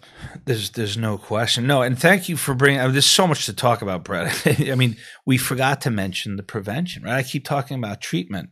We all recognize it's much better to not get sick, right, than to get sick and have to treat. And and so, as a student of the evidence for ivermectin, you know, like just like I talked, like the sources are in three different buckets or four the trials that have studied there are prevention trials. By the way i've been instructed to use the word prevention and not prophylaxis because apparently a lot of people don't really understand maybe not your viewers um, but but a lot of they, they don't understand the word prophylactic. So I, have trained myself to use prevention. Okay. Um, so i don't prevention. know maybe it's help maybe your viewers is, are you know prophylaxis too too closely associated with condoms? Yeah, is that what's going be. on? Well to prevent you know they should think of it that way then you'll know it's a prevention exactly. of, of something. So um, but the for me, there's data for prevention, early outpatient treatment, and late phase hospital critical. They're all astoundingly positive. The strongest evidence with the highest magnitude impacts is the prevention trials. There are now, I think, we're up to 13 or 14. At the time that I wrote my paper, I think we had eight or nine, um, but they're tremendous. They are absolutely lights out. So the, the my, my, favorite trial is the Hector Carvallo, who's a researcher um, uh, down in Argentina, who's now a friend of mine. I, I love Hector. He's a really interesting guy, and he's another one who's just fighting for good treatment. Um, and he did a study with his colleagues where they didn't do a randomized study, Bret. Sorry. Oh, no. In a pandemic, they didn't randomize it. But they basically got 1,200 healthcare workers, high risk people, and they asked them who would take the ivermectin. 788 took ivermectin once a week for 10 weeks, and then the other 407 didn't. Nobody got COVID in the 788 who took it weekly. Now, there's a bunch of studies, some are every two weeks, some are every month but all of them have single digit risks of getting COVID. But the ones that the ones that take once a week are zero percent. Nobody got COVID if you took it once a week. The tr- the group who didn't take it at all in this high risk, fifty eight percent got sick. Fifty-eight percent I'm no versus zero. But that seems like a big zero. difference. It's almost like one of those college football games where like you have like a, a, Big Ten team that plays like some little nobody, and it's like fifty-eight to zero. Right? So it's not see. subtle. Fifty-eight. To, well, it's also um, it's infinitely different. Fifty-eight percent to zero is infinitely different. So you know, not randomized, Bret. Easy, oh, easy. Damn, it's not evidence, right? um, the uh, the numbers are fooling us, right? Somehow, right. because they're not randomized. Right. Okay, so um, so there is reason. Uh, it, you are not a pipe fitter. You're an ICU doctor with experience with this drug, thoroughly versed in the data that has been amassed in many different contexts of many different types. Yeah. You believe in your heart of hearts that ivermectin alone, and it is not the only tool at our disposal here, but ivermectin alone is sufficient to end the pandemic if we deployed it widely enough and well enough. There's not even a question. I mean, if if it became part of systematic global public health policy, um, you could decimate the incidence, uh, the mortality, morbidity, and just the cases of ivermectin. So, so l- let me go back to um, India, right? So, India, again, another country that suddenly found themselves in a, a, humanitarian crisis, the scale of which we don't really even know. Even in India, they know that their numbers are not reflecting the true magnitude of how many people are dying and how many people are getting sick. But if you look at India, in that crisis, finally you saw a crack in the wall and they started to speak the word ivermectin. And you actually had, I think it's the ICMR, Indian Council of Medical Researchers, is one of their uh, main public health bodies where a lot of the doctors look to. They included ivermectin in their treatment guideline during this crisis. Um, and then and then another All India Institute of Medical Sciences, which are some of their best institutions, and the top one is the one in Delhi. They also included. So now you actually had huge public health agencies incorporating ivermectin, and then some of the states in India went even further, and they did much more aggressive. And one of the most the boldest and like one of the most um, uplifting moves was the uh, minister of Goa, the state of Goa in India he actually said every adult above the age of 18 takes five days of ivermectin, which is like, if I was the health minister of my state or country, that's what I would have done. So when I saw that, I was, I mean, I literally was, I mean, I could not believe that finally someone was making the bold moves that were necessary to help these people. And so if you look at Goa, there's a few states, Uttar Pradesh, now you're having a natural experiment. Every one of those states, the curves are now precipitously declining. You're not hearing, you know, doom and gloom out of there. But there's a state in India called uh, Tamil Nadu, um, whose minister there basically effectively outlawed ivermectin and went all in on remdesivir, bought a whole bunch of remdesivir. The cases and deaths in that state are skyrocketing, skyrocketing and I don't know why, but his name is M.K. Stalin. Um, I just have to mention that. I don't know. So Stalin, Stalin. in India outlawed ivermectin, and it's not going well for the citizens there. So okay, so just to, uh, I hope this isn't too much inside baseball, but in order to understand an impossible to understand story like this, you need to weigh in somewhere. This is a couple of facts as I understand them. The cost for a treatment of ivermectin is negligible. It's like a, it's I've seen the range from three to twelve bucks. Yeah, right, three to twelve bucks. Yeah. Uh, for remdesivir, a new drug still very much under patent, still very much paying the bills for its development, three thousand dollars a treatment. Three thousand. Okay, so that might begin to point in the direction of that object with immense gravity that is uh, acting against distribution of simple information about the effectiveness of ivermectin, right? There's no question. And that, again, going back to the problem, you know, when you look at what is being recommended to treat this disease, it's it's deplorable. It, it, it there's not a lot of consistency on how they made recommendations. Like the evidence for remdesivir is completely suspect. It's very weak, and it's not even consistent. The WHO doesn't recommend it. The NIH does, right? Mm. And and they're giving an antiviral in the hospital days and days and days into an illness. We, we, the one thing we know about antivirals is they're really only effective when you give it upon first symptoms. So right. we're spending three thousand dollars a dose on a drug day eight or nine into an illness. Like the return on that is is is abysmal. It's not a very effective drug, but yet that is our standard of care in this country. And and so that problem is they're artificially limiting and how they arrive at these treatment recommendations are absurd and it's clear it's because we are vulnerable. Our system is vulnerable. It's a system where the voices that get heard are those with lots of money behind them. Those shiny trials that they put forth, those are the ones that get listened to. And those are the ones that get recommended. So we're we're in a system where we're completely beholden to those with financial interest. A little drug like ivermectin, which has no, it's off patent. It's manufactured throughout the world. No one's making money off of it that doesn't get heard. There's no voice. There's no force that is in the in the halls of the NIH or uh, that can put forth that. Now, now, that's that's the the kindest description of what I think is going on with ivermectin. Certainly, it doesn't have a proponent, but then we also can talk. It has opponents. Opponent. It has right. no. Proponent. So a lack of a proponent, and it's up against the most the deepest and the, the most powerful opponents that you can imagine. All of them. All of them. All of them. I mean, you can't go up against the officialdom of the WHO and the CDC with the backing of every uh, social media platform. You know, if Silicon Valley lines up with the halls of government against a treatment, it's the the battle is so Herculean, it's almost unimaginable. I mean the the but the but the the YouTube the the censorship is is their weapon. They're not the opponent, right? It, well, it's, it's it's how they're they're fighting against ivermectin. But the opponents, again, I don't like talking about it, but it's I have I wrote a white paper. It's on our website, which is getting a lot of attention, and I basically list the opposition. You know, those that would lose financially by ivermectin becoming the standard of care, right? Mm-hmm Number one is the entire global vaccination policy would be kneecapped, right? The EUAs would probably be revoked if you had an effective preventive as well as treatment option. If the rules by which they were granted were enforced, ah, that's a better Iver- way to say it. yes. So no guarantee that that would happen given the kind of power arrayed against these things. But Naive again? Is that is that what you're calling that's me? what happened. Yeah. right. But so they never would have been granted in the first place. And they would have to be revoked now and for very good reason. Yep. Right? So if the rules that they laid out were enforced. I, Right. I, And I- those I rules- definitely have to remember to say that because you're right. It would not necessarily happen. Right.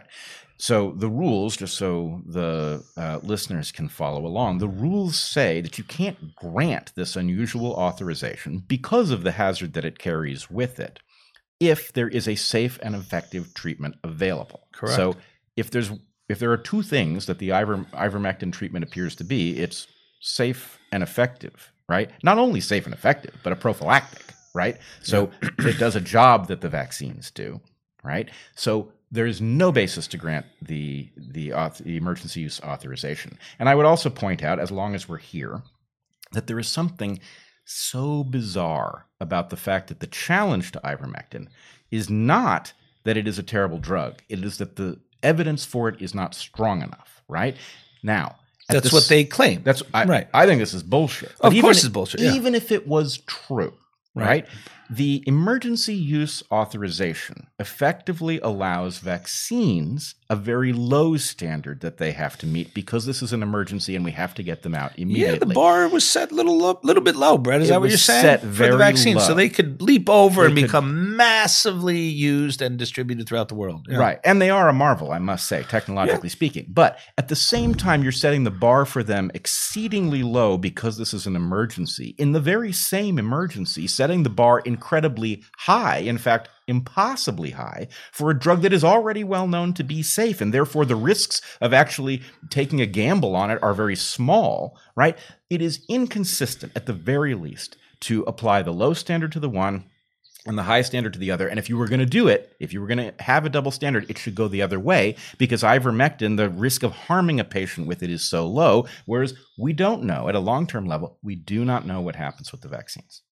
I, I'm, I'm picturing my the imagery that's coming to mind is like uh, the giants of the vaccine industry stepping over like a little bar, you know, and then there's like little ivermectin who's like trying to leap up and you know, Right. I mean, literally, but who's setting that system? Like, I mean, that's the question. I mean, they're setting the bar here and here. There's got to be a reason behind it. Well, there is, and I always I always am cautious in this place in a conversation because we can detect that there's a a gargantuan something that is exerting gargantuan force in this space, and we can infer that it has something to do with the financial incentives surrounding remdesivir, for example, the vaccine campaign.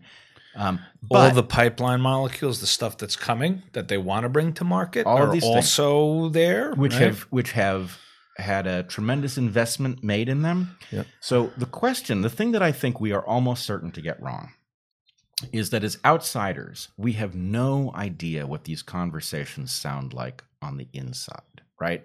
And there is a temptation to imagine that people are somehow sitting around comfortable with the fact that their behavior is going to cause hundreds of thousands, possibly millions of deaths, that it may stick humanity with a relationship with a pathogen that it will not be able to shake because it will prevent us from taking the appropriate action until it's too late.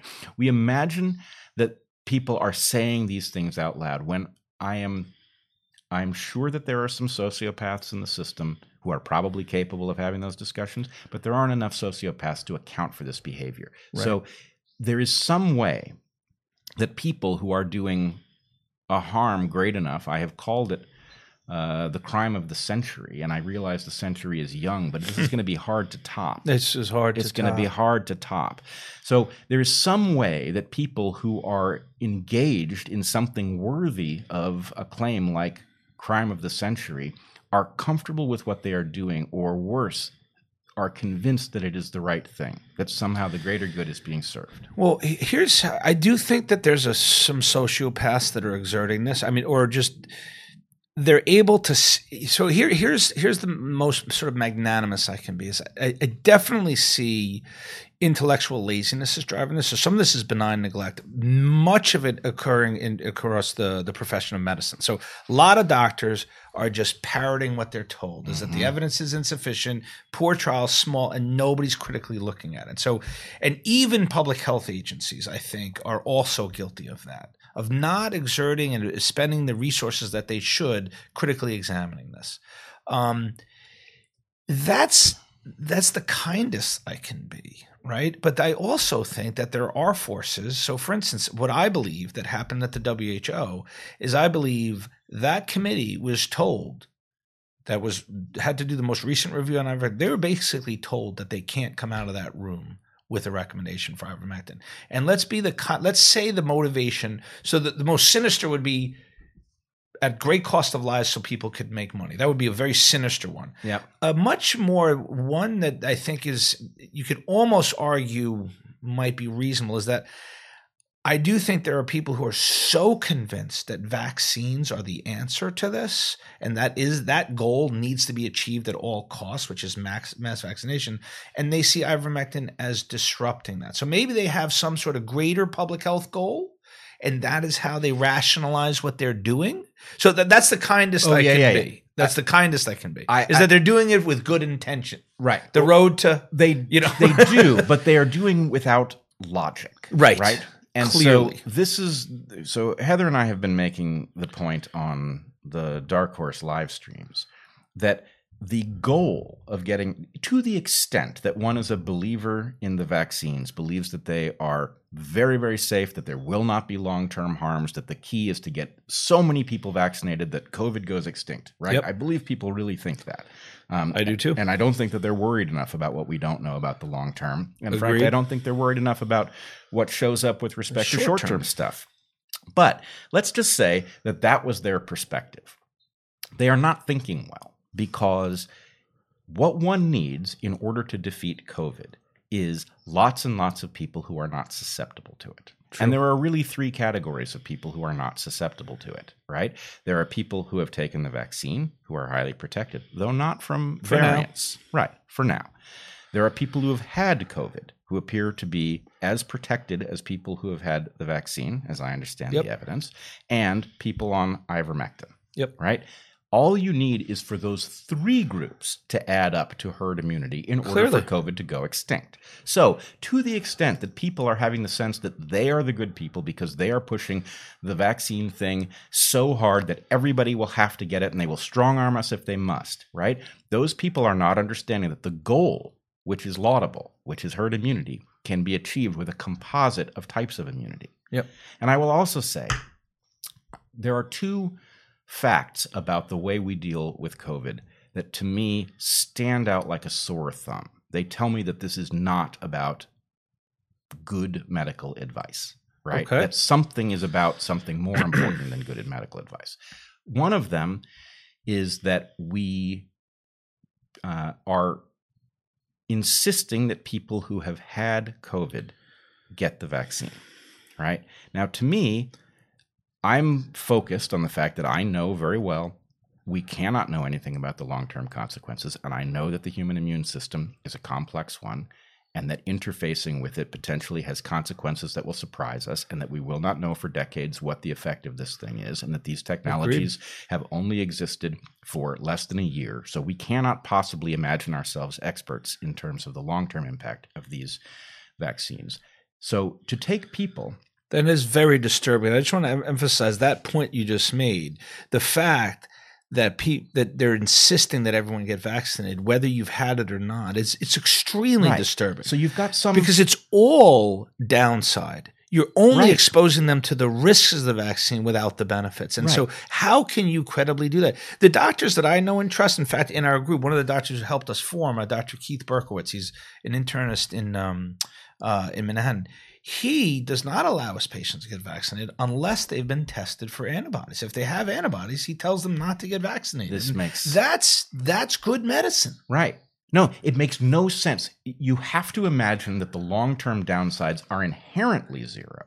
Yep. in order to even justify the stupidity of vaccinating. I mean, you don't even have enough vaccine. If your idea was to vaccinate everybody, you should at least economize on the vaccine, even if the long term risks were 0 You're, you're again making too much sense. yeah, sorry about that. It, it, I, I mean, it's and, and you can. I mean, we could go all day on all of those areas where things just don't, just on the face of it, just on paper, Yeah. make very little sense. And then we all know about antibody enhancement. So when you give, and that's been known for coronavirus vaccine attempts in history, that Yep. if you give it to those who've gotten it before, they get the sickest. And so. So there's I a- think people are getting harmed without a, a, a- more sensible approach to Right. this. Yeah. So, a, a medical system that claims to be analyzing the evidence and figuring out what's best, and then is acting in an authoritarian fashion and telling doctors what to do when, you know, I'm not a doctor. I can figure out they're Yeah. screwing this up, Yep. right? That tells you that this is about something else. The other thing that tells you that this is about something else, I think, is this policy that we don't treat you until you need help, right? Until you're in dire straits. The idea of sending people with COVID home and then seeing if they get sick enough Till they turn blue. Yeah. Right. But the point is, if your point, and I think it should be all of our point, if your point is really actually let us end the pa- pandemic at any reasonable cost, right? If that's Yeah. the point, Yeah. sending people home is propagating the pandemic and treating them late when you have a drug that would fix them early is malpractice. The only way in which that's sensible, Bret, is the studies using ivermectin as prevention. So there was two types of study designs. One where they prophylax healthcare workers. The other, which I thought was brilliant, is that anyone who tested positive, they immediately gave ivermectin to the household. And they found in the households that took ivermectin, you could protect the household to a great extent. Now, the studies weren't perfect because by the time you got them ivermectin, they had already been around their sick Uh-huh. household members. So you can't prevent everything, but you could prevent that further risk of sending them home. So you can send them home safely. Right. So, okay, a if if you had that If you had that, you, had could do it safely. If you had yes. the committee of clinicians figuring out what have we learned in the last week, and you know, coming up with the update to you know standard of care every week based on what we actually know, you could do something like that. But what we're doing now, sending people home to get their relatives sick and then treating them only when it's become an emergency and they're not making that much virus at that point anyway th- this is preposterous and insane and those It- two it- things together just stand out we, we are obviously willing to have many many people die in order to accomplish some goal that has not been shared with us publicly it, it's it's it's an obsessive focus with vaccines. And the other thing that I want to say about ivermectin is that the, the real shame. I mean, that's an understatement, but we think of ivermectin. It's we need more than just vaccines. Even if the vaccines prove to be uh, safe and long term effective, you still need more, right? Because like I like your model is that to, to really control the pandemic, you either need herd immunity by vaccination, uh, prior exposure, or with ivermectin. Now, somehow you got to Yep. get to whatever that number is 90, 80, uh, you know, percent. You know, we think of ivermectin as that bridge. So it's not only a bridge to vaccine. So for all of the areas of the world which are not going to see a vaccine for a year or two, there's just not enough, Yep. right? For all of those who are vaccine hesitant, you could safely or or contraindicate. There are people who can't get the vaccines. They can now live safely with an alternative medicine. So you you could treat the vaccine hesitant, the vaccine contraindicated, or the vaccine poor, meaning those that won't get vaccines. And so it's it's another tool in the toolbox. We need more than just you know one horse uh, you know, to win this battle, right? And, I and we are hobbling to the extent that the vaccine effort is an effort to get to her- herd immunity. We are hobbling that effort by demonizing There's no question. And and then so what what what the phrase that we like is that we consider it a bridge to and a safety net for. And the other reason why it's a safety net is because these escape variants, right? I mean, th- the idea that these vaccines are going to have long term efficacy is not clear. It's not clear. They seem to be working quite well uh, as far as on the efficacy side. The safety I'll leave alone for now, but um, we don't know what it's going to look long term. Right. Ivermectin, on the other hand, is doing incredibly against all the variants, right? So, so we know that in the areas of Brazil that did a concerted use of it, it was crushing the P1 variant, especially if you use it early. We knew it for doctors on the ground. There are cities in Brazil that use it that totally it is completely effective against the deadly P1 in Brazil. The South African variant, which gave them fits, uh, uh, you know, a few months ago, that went to Zimbabwe. Sixty to ninety percent of the cases in Zimbabwe, the South South African variant, they literally eradicated COVID using ivermectin in, in Zimbabwe. So we know it did well against South Africa, it did well against the P1. The UK variant, which went to Eastern Europe, Slovakia, and Czech, Czech Republic, they adopted international guidelines. Cases and death counts plummeted. So all of the variants, it has so many mechanisms of action we still don't know all the mechanisms, and we, are still not positive on what exactly the mechanisms are. But the ones that we think are, there's multiple, and they're not going to deal with the, the variants are not going to escape this. It has many tentacles. Okay, so let me unpack that a little bit. Um, there's highly technical stuff. So you have vaccines. All of the vaccines that are currently being used are narrowly focused on the spike protein. Yep. So you've got a virus that has many proteins You've got the spike protein as the most conspicuous target, and all of the vaccines are narrowly focused on it. And this is actually unusual for vaccines, right? Many past vaccines have dealt with much larger right. fractions of the virus. Right. This is part of how we got here so quickly to a vaccine that works. But what this means is that we are creating a very concentrated evolutionary um, pressure right? That to the extent that the virus can adapt and become invisible to an immune system that has been primed with the spike protein, there's a selective advantage to those mutants. So we get escape mutants, so right? it works, yeah. Now, you could imagine, and in fact, I wondered whether or not ivermectin was going to suffer the same fate, that effectively we were going to get resistance, escape, yeah. right? Because, like an antibiotic, it is having some sort of action, and to the extent that there are variants that aren't susceptible, they have an advantage. But what you're telling me yep.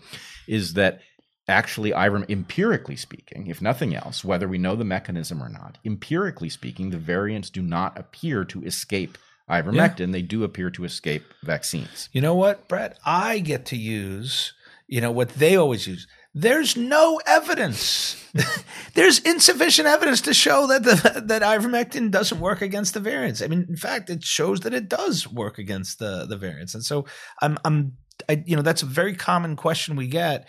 And we had you know we had concerns. We didn't have the data but from everything that we see it works. In india that the very in india like i talked about the states in india are absolutely decimating and so it's working against the indian variant. The, the one question that we're debating that i debate with paul is and, and what we're hearing from other doctors is that and also from the trials is that the dose is really important. So we're thinking that with some of the variants you need higher doses or longer durations um, and so that's the only question, but the, the efficacy is still there. It just, we think that you need higher doses. And really, the efficacy of ivermectin, like almost any other medicine in an acute illness, it's about timing. Yep. You can probably get away with lower doses and short durations if you take it upon first. And going back to my cupboard yep. analogy, where I want every household in the country to have, to have, a bottle in, in the cupboard to take really upon first symptoms. Even yep. before, in fact, I, one uh, Indian doctor who wrote to us, he had not a test and treat strategy, a treat and test strategy, which I think is even better. Right? so totally like, smart. Treat, then test, see if you know what you're treating. And so uh, I think that's you know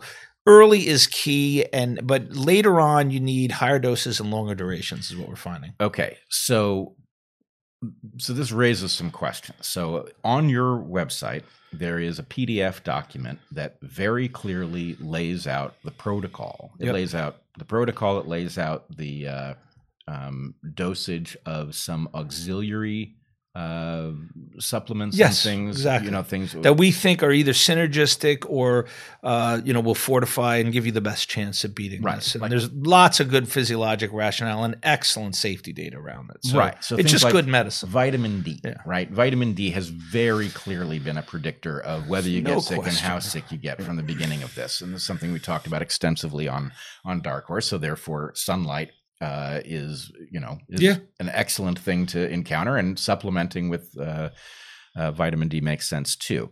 Um, but anyway, in your in your protocol document, there's a question about what you know, depending upon you know your protocol document describes basically what to do in the case that you have been exposed, yep. right?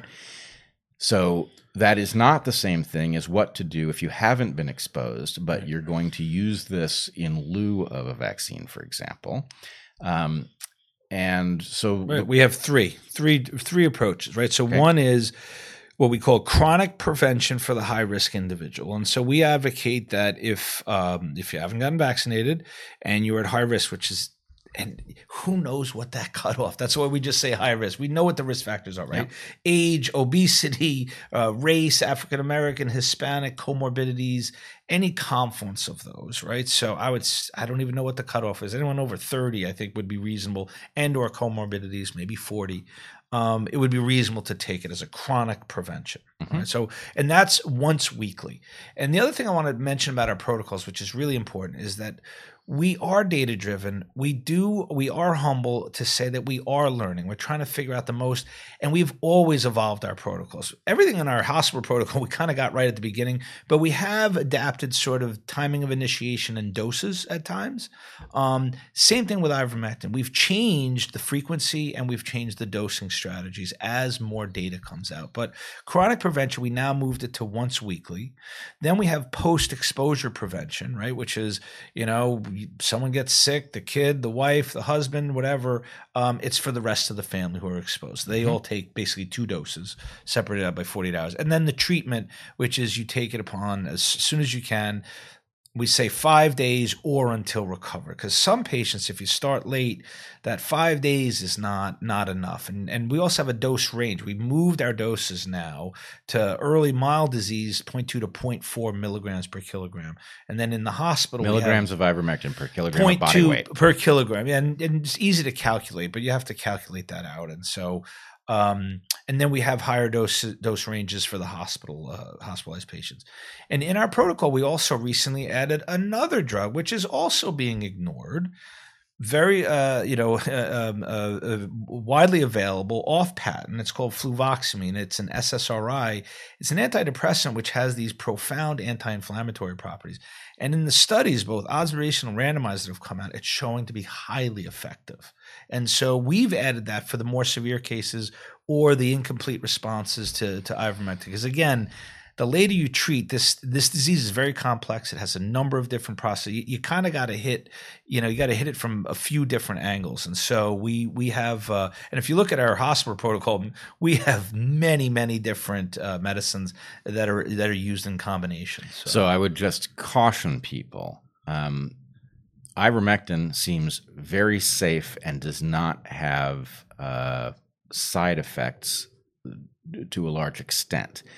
Uh, fluvoxamine, and you also have, and I've seen the data on this one too. Um, melatonin Yeah. uh, is an effective treatment. However, the dosages that you guys recommend are so high, they would have profound implications for people's sleep pattern.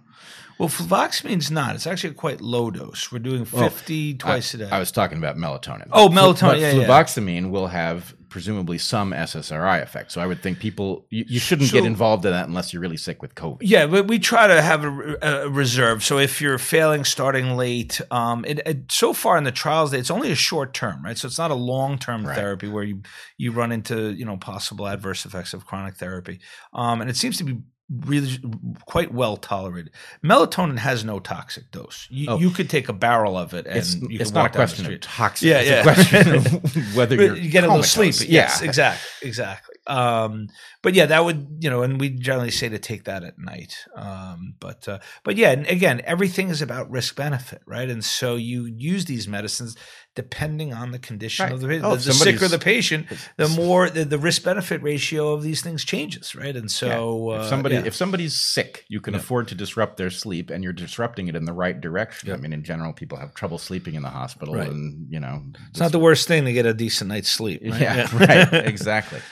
yeah. All right, so um, I do think we didn't we blew right by some of the discussion of vaccines, and I do want to just get us to be clear about this so everyone understands.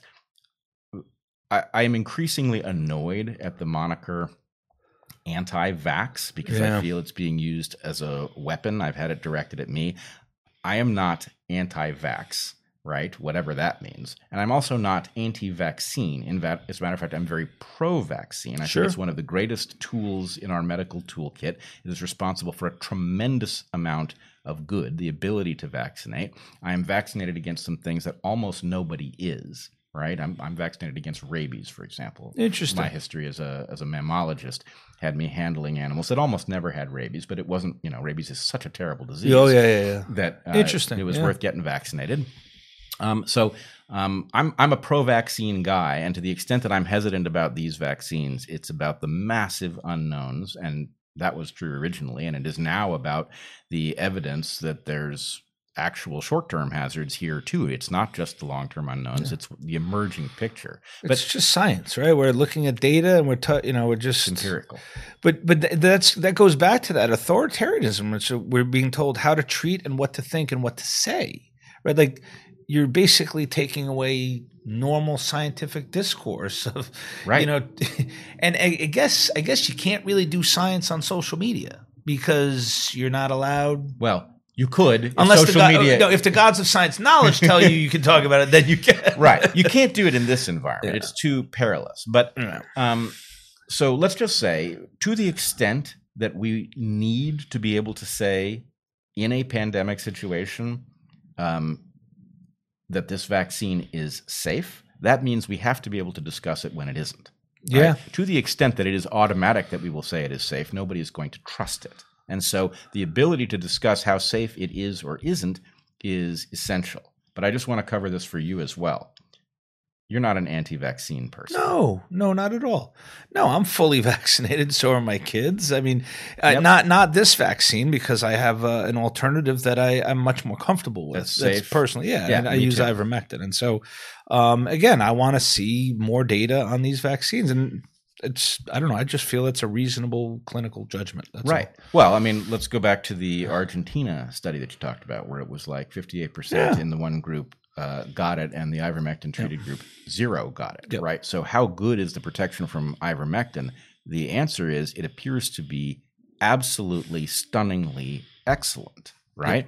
And so, how good is the protection from the vaccines? Well, it's pretty darn good, but it's not It's not 100. it's not hundred percent. So in any case, from the point of view of how how safe are you, I agree. It's the um, it's the the better treatment. Some people will say, "Oh, but you got to take it every week, and how long are you going to take it for?"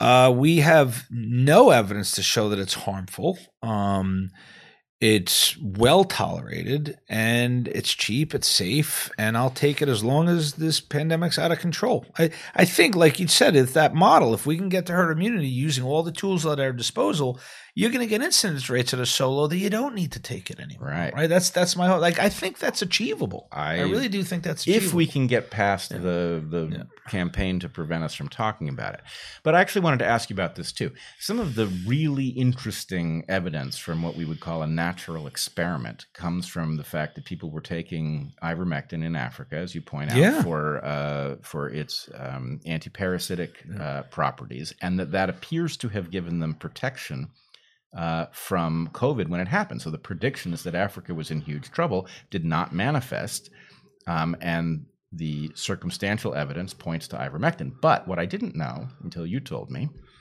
was that the dosages involved in the par- antiparasitic treatments are uh, they may be high dosages, but they're very infrequent. And so the fact that that produced substantial enough immunity to COVID Stunning. that it could be that it could be detected suggests that actually this is a very potent and effective treatment. I you know the, the group that uh, wrote the the paper that did the analysis on Africa. It's a really interesting paper.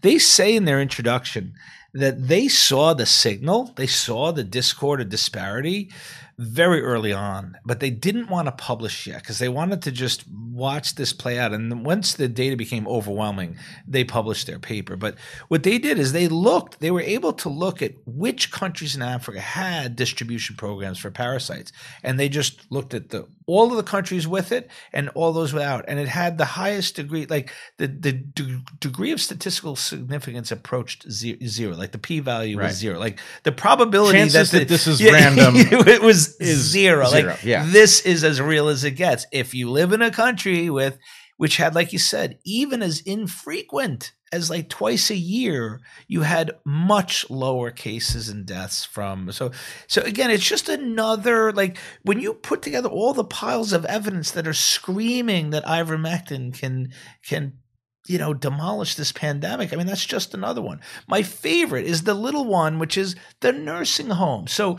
Ivermectin is a treatment for scabies, right? And what happens in um, nursing homes is if one resident gets scabies, all the residents take. It's almost like if one resident gets the flu, right? They give uh, uh, uh, Tamiflu to all the other. Uh, so they they give it to all the other residents as well as the workers. And a, a, a French nursing home, when they were all getting decimated, all our old people, our elderly people were dying, right? Uh, a nursing home in France had a, a little outbreak last March of scabies. They gave everyone ivermectin, and they noticed that in the region's nursing homes, where like the deaths were five to ten percent of all residents, the case counts were twenty two percent. They noticed in this one nursing home with the scabies outbreak that nobody died Mm. and very few got sick. And that's been described in multiple nursing homes where they've had scabies. They noticed that COVID tends to not be there. And so you're seeing it in all of these different facets. It's it's a phenomenal And this is this is what you would expect, actually, if this drug was for Yes. real. You would expect, Yes. you know, th- this this is this is more like what happens in ecology and evolution, right? Where if something is true, then you can just think, well, if that were true, then I would expect to see True everywhere. I would expect to see it here and not there. And then you go out in nature, and lo and behold, the pattern that you're looking for is there. So every place that you would expect this, you see it. That's an amazing fact. And it is a very powerful kind of evidence in and of itself. The fact that every type of evidence tells the same story. and and and you know you know um paul says this i think i said it first but i think he's claiming it at his original statement but i've said that if you were going to have and i just want to just say a couple of things that i like to say about ivermectin is that knowing what we know about this disease and that it's a viral replicative phase and that it's a severe unchecked infl- inflammation later on is that if you were going to design a drug to treat covid you would want something that works as an antiviral and an anti-inflammatory. And like I mentioned before, we have multiple mechanisms that we think it's acting as an antiviral, but also there's a body of studies showing that it really works at controlling or modulating inflammation. Mm. And so it works in all phases of the disease. And so the other thing that you want is you'd want it to be safe right?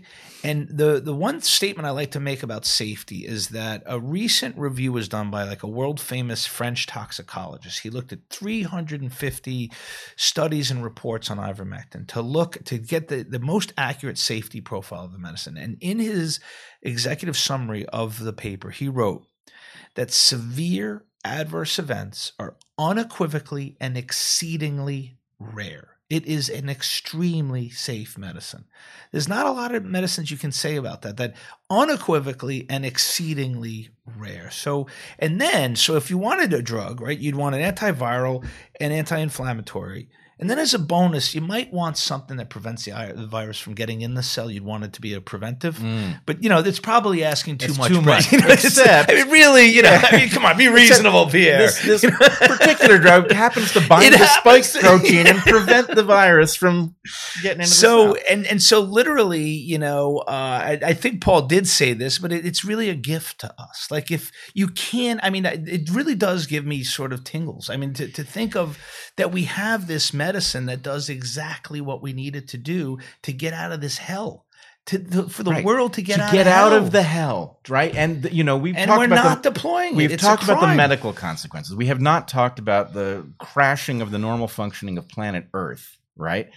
The the idea that we wouldn't deploy this is absolutely maddening, which just so that I don't forget to say it, I really I'm going to come back to what may be going on with this story in the pharmaceutical mm-hmm. industry. But if it is true that something in the neighborhood of what we have suggested about the financial incentives surrounding remdesivir and vaccines and the campaign to deploy them. If something like that is the object exerting this gravity, making this story not add up and result in massive amounts of death and misery and damage to humans that will be manifest for decades to come, if that's what's going on, and this really is about the investment that has been made in these exotic drugs and vaccines.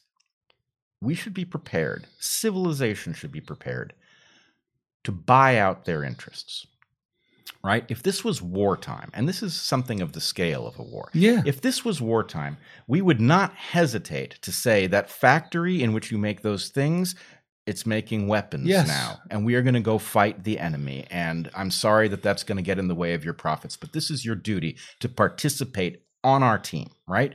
If that's what we have to do, if we have to commandeer these things and buy out their interests so they will let us do it because this isn't technically a war, then we should do it. It Do would it. be cheap compared to the immense. I mean, we're talking I about agree. trillions of dollars of loss, right? It might be hundreds of billions of dollars of profit. It is trillions of dollars of loss to planet Earth, and the amount of human Yeah. suffering is incalculable. I haven't heard of that buyout idea. That's pretty fascinating.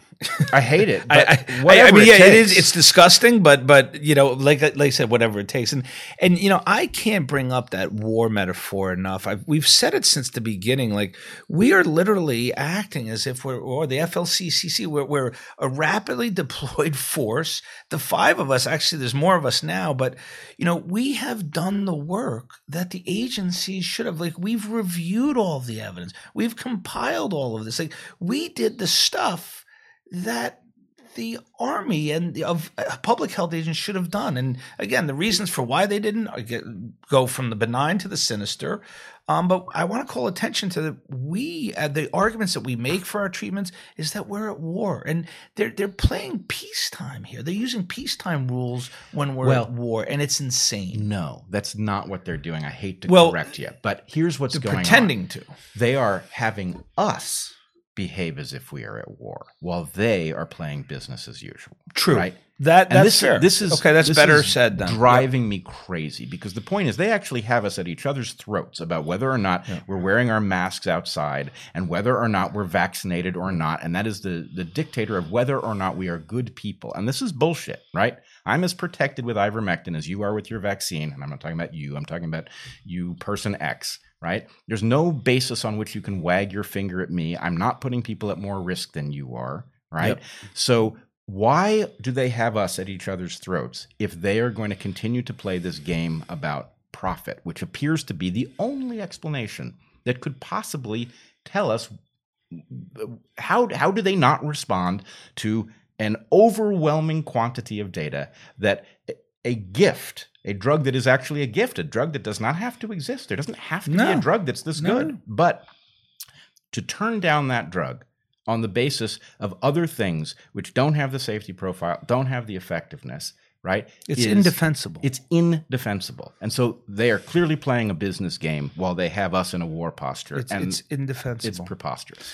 You know, uh, Bret, I don't want to change the topic, but I, th- there's something else. Because again, I just find it. Uh, again, I'm just very grateful to you, and I think we as a group of committed clinicians who really are just acting on our oath, and we are trying to just advocate for good, sound medicine and effective treatment. You know, we haven't been given a voice. You know, we definitely have a lot of followers, and I've had we've had tremendous success around the world, but in the United States exactly. No one's heard of ivermectin in a credible way. And, and so coming on your show i think is we hope is a march to having that in the wider uh, consciousness not only providers but patients. Um, and, I- and i think that's really important. And so the, the one thing that i, I want to mention before i forget because there's another area in which we're failing at treatment. And i find it not as egregious as the ivermectin but the corticosteroid issue that when we came out and recommended it you know Six to eight weeks later, Oxford did the recovery trial, which proved to the world that corticosteroids were life saving. To say that we said, we told you so, you know, we we got past that. But here's the travesty of it is the Oxford trial used this tiny dose of corticosteroids. They used a dose lower than what I give my 80 year old patients with emphysema when they get a little sick. I give a higher dose to them.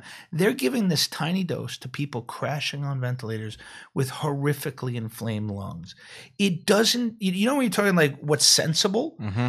and they also give it for a time limit. They give it for 10 days as if the disease has been determined to last for 10 days and the F, it, it, there's nothing that makes sense. We know that higher doses are needed. We know that longer durations are needed. There's no research going on into So this- looking at other protocols. And the entire world this country every doctor every sheep of a doctor in this country is following remdesivir 6 milligrams of dexamethasone. Literally in all the health systems are telling them this is what you should use. If you use a higher dose you're off protocol and in some places, you're probably going to get feedback for that. I use very aggressive dosing strategies for longer durations. I think there are quite a few doctors who are, but the official NIH one is this tiny dose of steroids.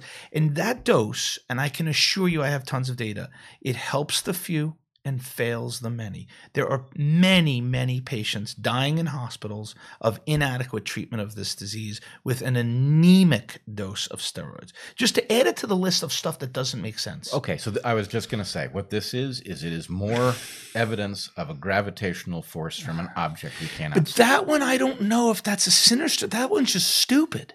That's just unth- like I just don't know where are the doctors here like, who are saying like what I'm saying, which is like the dose of steroids doesn't work. I I've now published ten papers on COVID.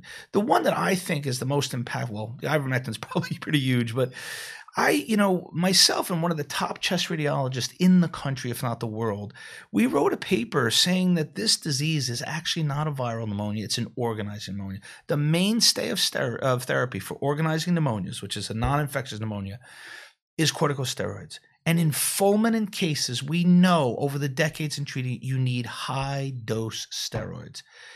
Nobody's paying attention. They're still treating this with this little anemic dose. It's Well, bizarre. And the obvious thing to do, right? Were I a clinician, and you tell me if I misunderstand what doctoring is about, but were I a clinician, I would be tempted, right? To the extent that there is some dose that I'm told is the right one, I would be tempted to see what happens a little higher, a little lower. Oh, the higher works. A little Oh. higher, a li- right? You would find whatever dose worked best at the point that you just nudged it a bit, right? Yes. So the idea that there's some God given dose is absurd. The God-given dose is what was tested in the trial, and that's why that's where I find randomized controlled trials. It's another reason why they're very unsatisfying because they tested one, One protocol. thing, right. It doesn't mean that's the only one, Ah. but the world is taking it as that's how you treat COVID. That is maddening. It, it's mad. And the other thing is, what I know is my guess, and I haven't talked to those investigators, but my guess as to why they tested such a low dose is because they were literally fearful that it was going to be harmful. So they on purpose tested a low dose.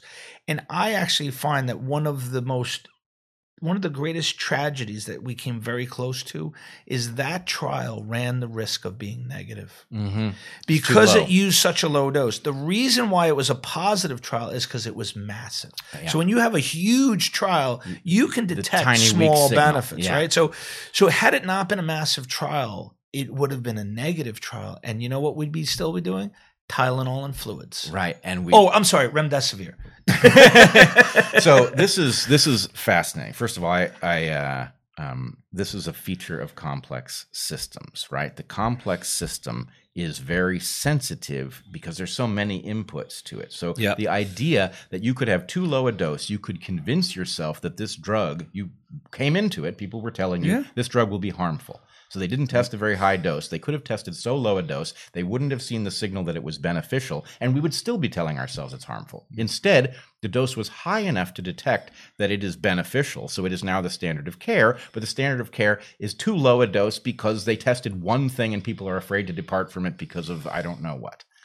I, I, I just doesn't. And again, it's it's it's over relying on evidence and not expertise. So I, again, I mentioned one of our closest partners in the FLCC is is is Umberto Meduri. He's the world expert at using corticosteroids in lung injury. He's an intensive care physician who's been studying steroids for thirty years.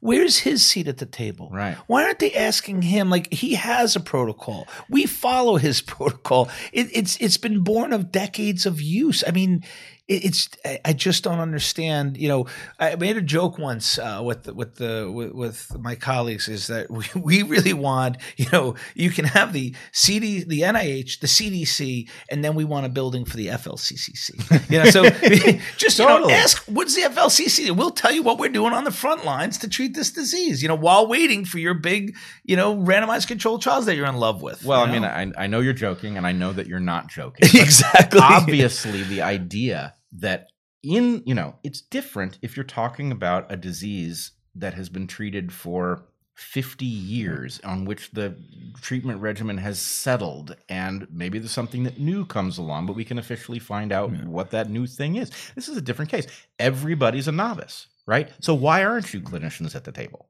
right that's preposterous um, And and why aren't they doing more trials on these? Re- like, why don't you test six milligrams of dexamethasone against a higher dose? Like, no one's getting placebo. It's a reasonable thing to d- do it. I, I wouldn't go in that trial because I'd want the higher dose. But Right. but I think there's enough clinical equipoise amongst doctors that you could easily randomize people those, and you could find what the most effect. Where is that effort? right because obviously it would save lives to know Yeah. what the most effective dose I, maybe COVID's not a problem. I, I guess they don't feel it's sufficient enough of a problem to study this. But uh, Right, we're on a war footing, but they're they're not taking it as a priority.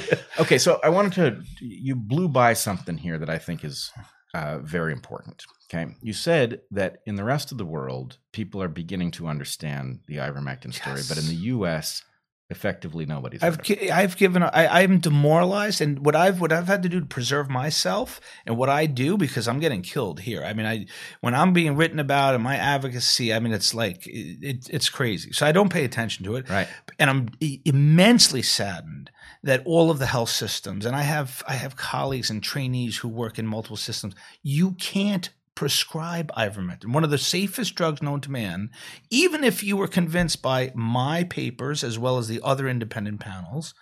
You can't even prescribe it to a patient in many hospitals in this country. Mhm. The pharmacist will not give it to you because from on high, they're saying not to. Okay, so I want to put this in a slightly different context. I, I find that as maddening as you do. Yeah. But I also find it maddening. We botched, we Americans botched the COVID crisis early on. Okay. Yeah. Many people died who didn't need to because of the way we reacted. Clearly. We're doing it again, right? Why should we be lagging the world in the understanding of the utility of this drug, right? Why would we allow that to happen to ourselves? This is absolutely unpatriotic. It's- and it has to do, I think, with the fact that the corruption that we have is in many ways more pronounced. It is more, uh, it is more effective. It is more deeply entrenched, and it has access to more tools here than elsewhere, right? I agree.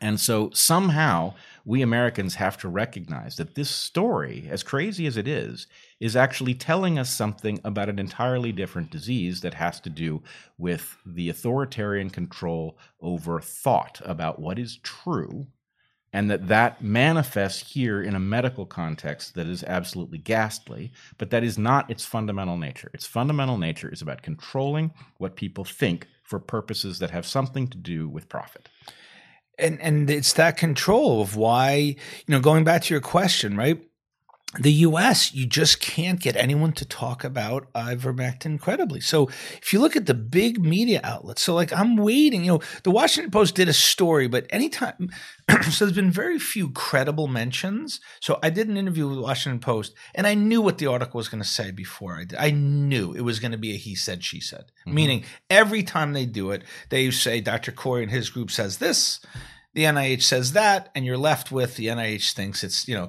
it's nice that these doctors think it works, but the NIH doesn't. So you're left. it- It's it's it doesn't lead you to anywhere good. These it is, articles. it is designed to leave you without a conclusion. right? Clearly. Which then or the conclusion is everyone who trusts the agencies know if it was working, the gods of science knowledge would say it to. These these rabid doctors are just Yeah. they're a little overexcited. Mhm. Okay. So the fact is we're not getting there's there's not a discussion around ivermectin in major or mass media. The only times I get invited to do interview, it tends to be uh, right wing or conservative media because I think they're more naturally aligned to question government, and so that's the only places I, I can get a voice. No, like major central or liberal leaning uh, outlets want to talk to us Well, or give us a yeah. credible no review. mainstream. Mainstream, that's you're, what I meant. You're you're sitting here uh, at the table of liberals, right? Yeah. But heterodox liberals. Yeah. Right? It is the orthodox liberalism that is finding Yes. this impossible to swallow. And unfortunately, for reasons I cannot explain, that uh, mainstream pseudo leftism in the US has become aligned with all these gargantuan powers that it traditionally would have been opposed to. Yeah, Right, it's I thought that's what we were about. Right. Exactly. when I say we, I'm a liberal as well. well, of so- course. And you know, the thing is now we're rebels. and heterodox is a good word because it's true. I don't align perfectly with uh, you know everything that we're so, and what we're supposed to be about. I think we're failing. And and so anyway, I so when you talk about you know when I look at the U.S., so we have a map. So it's been so it's just been. I got to tell you, at the same time that I'm so demoralized what's happening in the U.S. You know, when I look at all the countries that have, you know, and the amount of countries that have adopted into their national guidelines and are absolutely saving hundreds and thousands, if not millions, of lives with ivermectin, you know, a lot of times our review paper and our group is mentioned. And it's like an extremely satisfying thing. And so, even in India and many states in South America and Central America, even Mexico used our work because we brought it to attention of a lot of these agencies. You know, when you look at Eastern Europe and Slovakia and Czech Republic, it's it's so the impacts of you know Paul Marik's early identification of ivermectin and our review paper, it, it's tremendous on a global scale. It's still insufficient, but it's tremendous. And the last thing I want to say is it's not just the FLCCC.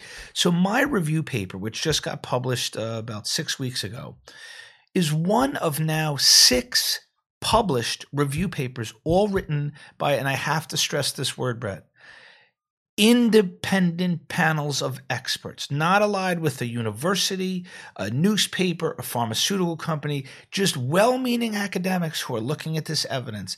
And in those six reviews, so it's our group, a tremendous group from the UK headed by a woman named Tess Lawrie. She's actually an expert consultant to the WHO and the Cochrane Library. For a living, you know what she does? She does systematic reviews and meta analyses, Mm. which informs treatment guidelines for all of the major agencies. She has done that. Her and her group did this for ivermectin. She, you can't come up with a more credible source than her. She also, her group, and they brought together a, a guideline committee of 65 people from all around the world, all advocate ivermectin. Satoshi Omura's group from the Kitasato Institute in Japan, they did and published a review paper also calling for ivermectin Nobel laureate. in a, a group of Italian researchers in Spain. So you have independent panels from Spain, Italy, UK, US, and Japan.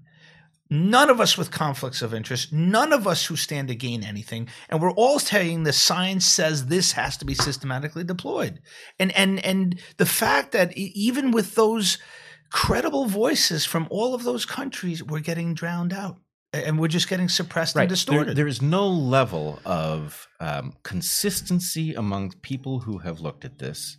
There is no, No. amount of credential that breaks through this wall of silence. I mean, am I correct? You are, in fact, um, the author of the major textbook on the use hmm. of ultrasound. Yeah. in point of care. So I, my real, I guess, claim to fame within my specialty was I was one of the pioneers of a new field called point of care ultrasound, which is really uh, critical to use in ICUs. Right, It's, it allows us to detect life-threatening conditions within seconds.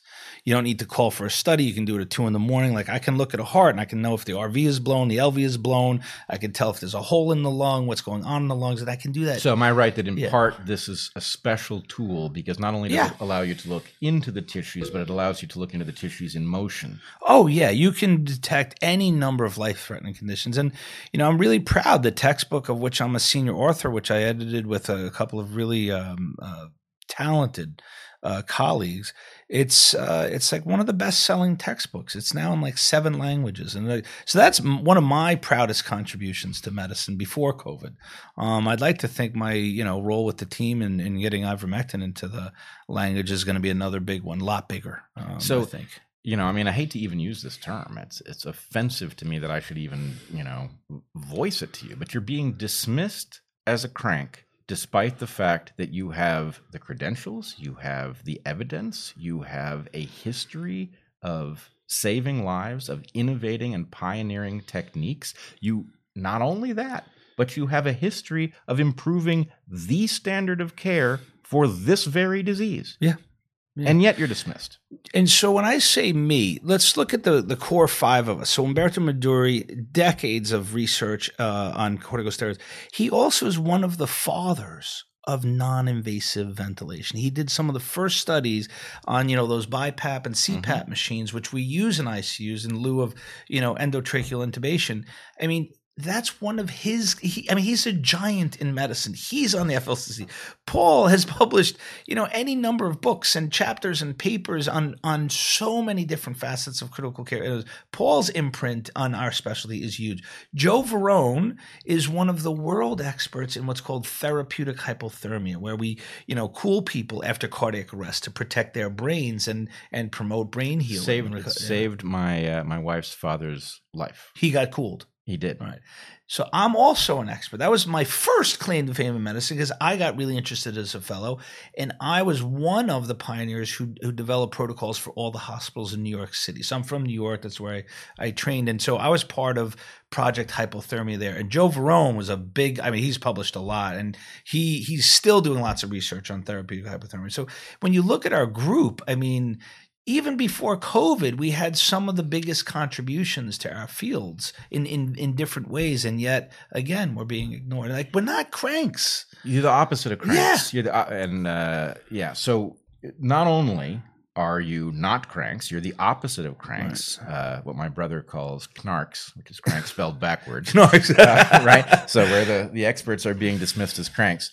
Um, but your testimony on this topic in front of Congress was taken down by YouTube, which I find another glaring fact of this story because who the hell are they? Even if you were a crank testifying to Congress, why is the public not allowed to see that? And the fact that you're the opposite of a crank, testifying on a matter of importance to all of us, should have made this a very famous piece of testimony. You're not allowed to talk about ivermectin in the treat. It's in their community guidelines. It's, it's not it's allowed. Absolutely insane. You're not allowed. All right. So. I've got two more things on my agenda. You may have other things that you want to raise. Um, I wanted to just deploy a little models. I'm trying to figure out what the object is with this immense gravity that we can detect but cannot see. Um, I had the following thought somehow this question, as we've talked about, the vaccines and the uh, fervor for the rollout, the insistence that everybody get it, whether it mm-hmm. makes medical sense for them to get it or not, mm-hmm. right? That is a very powerful indicator of something, something that I believe is driving here. And it occurred to me, um, we did a little segment on on Dark Horse, Heather and I did, on the difference between relative measures of effectiveness and absolute measures of effectiveness. And this is a bit mm-hmm. arcane, mm-hmm. but um, the absolute, the relative measures of effectiveness for something like these vaccines are very impressive. Something like 95% for the two uh, right. mRNA uh, vaccines. That is, when you compare people who got it with people who didn't get it, right. how much more protected were the people who got it? If you use an absolute measure, that is to say, how much good did you do the people who got it, the number plummets because the fact is that not everybody confronts right. the COVID. actual number of people who were prevented from getting the infection right. is reasonably low. Reasonably yeah. low. And the number of people you have to vaccinate to right. prevent an infection is pretty high. Number needed to treat. That's a common metric that we use. Right. So, okay. In light of that, um, the the thing about the absolute measure, which is much lower, is that it is actually sensitive to what alternatives you have. Yes. Right? And people, ivermectin, for example, I believe was specifically excluded from at least the Pfizer trial, and I would imagine the others as well. But the point is, you couldn't be in the trial if you were on it. And so the point is, you were comparing people who were vaccinated with people who were absolutely unprotected. Yeah. Were you to compare people who were protected by ivermectin, Oh my gosh. the the absolute measure of value would crater.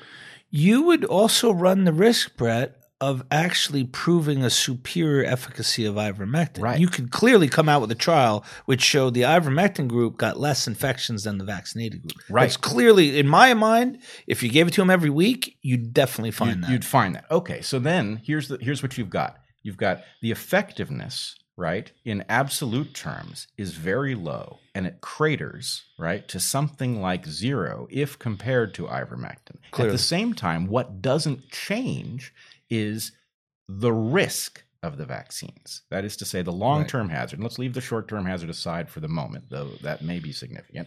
But the long term hazard is a total unknown, right? And so the point is how useful is it? How wise is it to take that long term risk?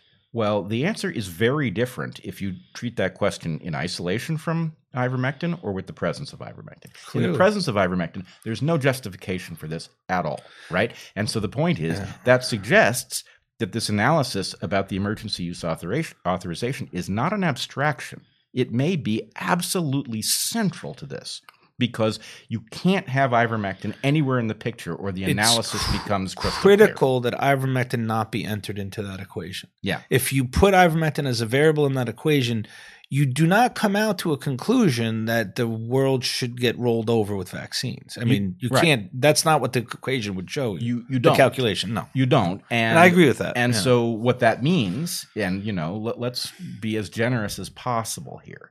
Were you a pharmaceutical exec, right, and you've invested, I don't know, hundreds of millions of dollars in the generation of these vaccines at a time when ivermectin was not understood to be effective, right? And then ivermectin comes out of nowhere. It's not under patent, right? So it can be made cheaply. It is being made all over the world Yep. already, right? It's safe and effective. So the point is okay, that's a nasty surprise because you may have invested money that you can't recoup because there's no justification for exposing people to the hazard. some bets work out, some don't. Some bets work out, some don't, and I would really hope that the pharmaceutical industry would understand that this was just Take the the loss. they paid. Well, you know, I mean, mom and pop shops Yeah. paid a terrible Oh, price You know, for many people exactly Right. So, you know, there was a lot of bad luck to go around here. and Nobody is entitled to be immune from bad luck. We Thank all you. got exposed to a certain Yeah. amount of it. But even if we had to buy them out, that again, I even if we had to buy buy them out. out, right? Out. Why are we exposing people to this risk if all we got to do is say, hey, we found a better solution. Thank you for your service. Here's some payment to make you whole. And can we please go do the right medical thing? Right? Brilliant. I agree. I mean, I, I, I mean, I totally agree. I, I, the buyout thing is still, uh, you still shocked me with that buyout. I, I just don't know how credible that is. I mean, I you're literally giving someone money.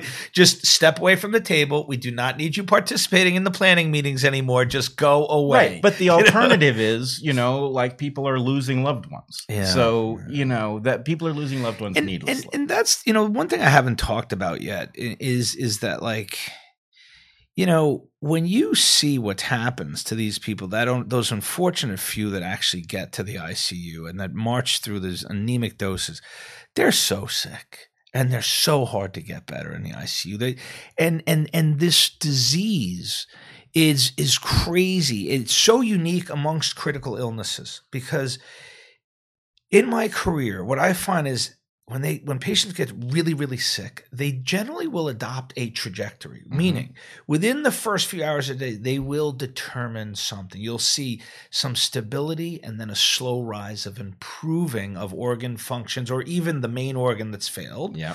or you'll see some stability followed by, unfortunately, deteriorations to death. There's only two ways out of the ICU, right? So you either get discharged uh, to the regular wards or you die because yeah. it's really the end of the line. And COVID is wicked. You get on these vents and the patients are like this for days to weeks. I mean, we routinely take care of patients weeks and weeks on ventilators, which is one of the reasons why they were running out of ventilators mm-hmm. because everybody was going on them. Nobody was coming. Nobody was dying. I mean, they were dying, but it was after prolonged, right. like lengths of stays that we had never seen before. And you're still seeing it. And the amount of suffering, and they're paralyzed. And then we have to prone them so their faces swell. They get tissue injuries, and and and they're in deep sedation. And when you get in those those that are lucky, their lungs heal. They come out delirious and agitated, and it's a wicked recovery. Like the, the mortality and morbidity is is it's really indescribable. And and not that I've become immune to it, but I think a lot of us we're just so used to seeing it. But the suffering of these patients are crazy. And then add to it the visiting policies. Mm. They're alone. Yeah. These patients oftentimes will die alone. Yeah. They fight alone. The families are calling on the phone. You know, now they're liberalizing it for a while. But you know, I worked during the the pandemic in in New York. I did a, a month running running my old ICU, and I mean, the fam- we were zooming with families we'd put the little ipads next to the patients and they would like look at their family members dying and it, it, was oh it was terrible right and you could you know i mean look it doesn't matter if you're vaccinated or not you could give ivermectin and yeah. you could visit your family member and right? and you and you wouldn't fill these icus with these and that that's the thing the, the the data especially from mexico on preventing hospitalization i mean you're basically turning droves of people away from the hospital and icus it's yeah it, it's just it's huge. So I do want to flag one thing. I don't think there's very far we can take it, but I do. I've been watching. I, have been watching uh, COVID from the beginning, and I've been noting what an odd disease it is, and how promiscuous it is in terms of creating symptoms, which is yeah. um, conspicuous evolutionarily. Because in general, you would expect a pathogen to effectively be uh, to limit itself to infecting tissues that actually advanced its cause right. and to leave you in you know it's one thing if it's if if it's malaria malaria wants you uh, incapacitated so yep. that mosquitoes can bite you but a disease that is transmitted by people to other people doesn't want you incapacitated it wants you to mobile. spread yeah. right and so the number of different tissues and the amount of damage that this thing does is a little bit incoherent which could be the result of the fact that it behaves where it came from.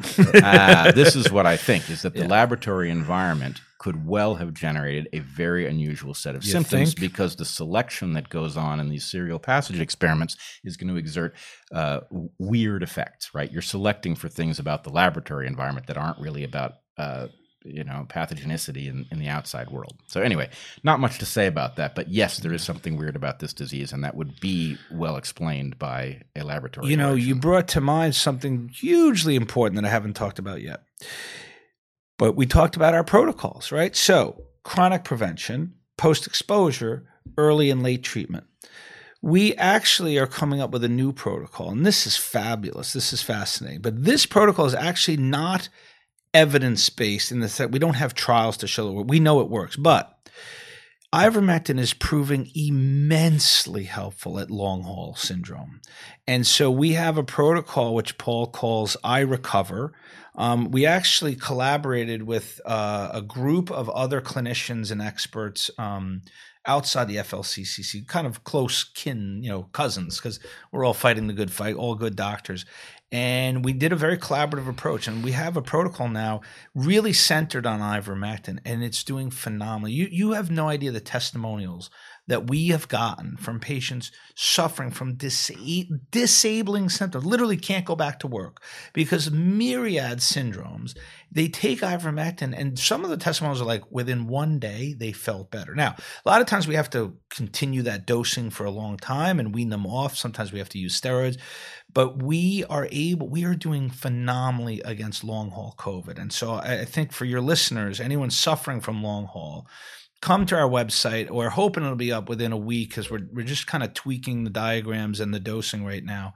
Um, and then I, I also should mention that we have now we're gaining increasing experience with post-vaccine syndromes mm. that are mm. really responding to ivermectin. And so one doctor is he's a retired physician who basically his practice considered consists of friends and family, but he said during COVID that number of friends and family has gotten so like he's almost fully working, but he's a phenomenally uh, bright guy and he was telling me his experiences with ivermectin and so he started telling me that he was ta- some of his patients were coming to him with these terribly uh, prolonged like inflammatory syndromes after the vaccine like myalgias and pains and really felt terrible. Headaches fatigue responded tremendously to ivermectin. And now a number of us in in the FLCC are also getting that experience. And so although it's not evidence-based there's no trials but Remember, ivermectin bind the one of the main mechanisms is it binds to the spike protein, and so what do the vaccines do?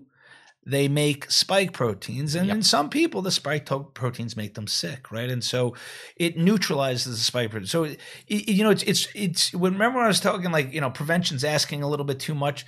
What about if we ask for right. a drug that could work against long haul? That, that's that's now that's now, way yeah, you're way oh, and then. post vaccine syndrome. No, that's oh, oh yeah, and then and you're then getting if, greedy. If, I, am sorry, I, will stand down. I'm sorry. I just did. you know something got ahead of me. Yeah, no, so, I, I agree. Yeah. This is uh, it is. I mean, in fact, this is what I had on my paper to ask you about as our last yeah, question was: yeah. is is there is there any hope here for these people? And you know, I've got to tell you, they write to me, and I just I am saddened and sickened I recover by their stories.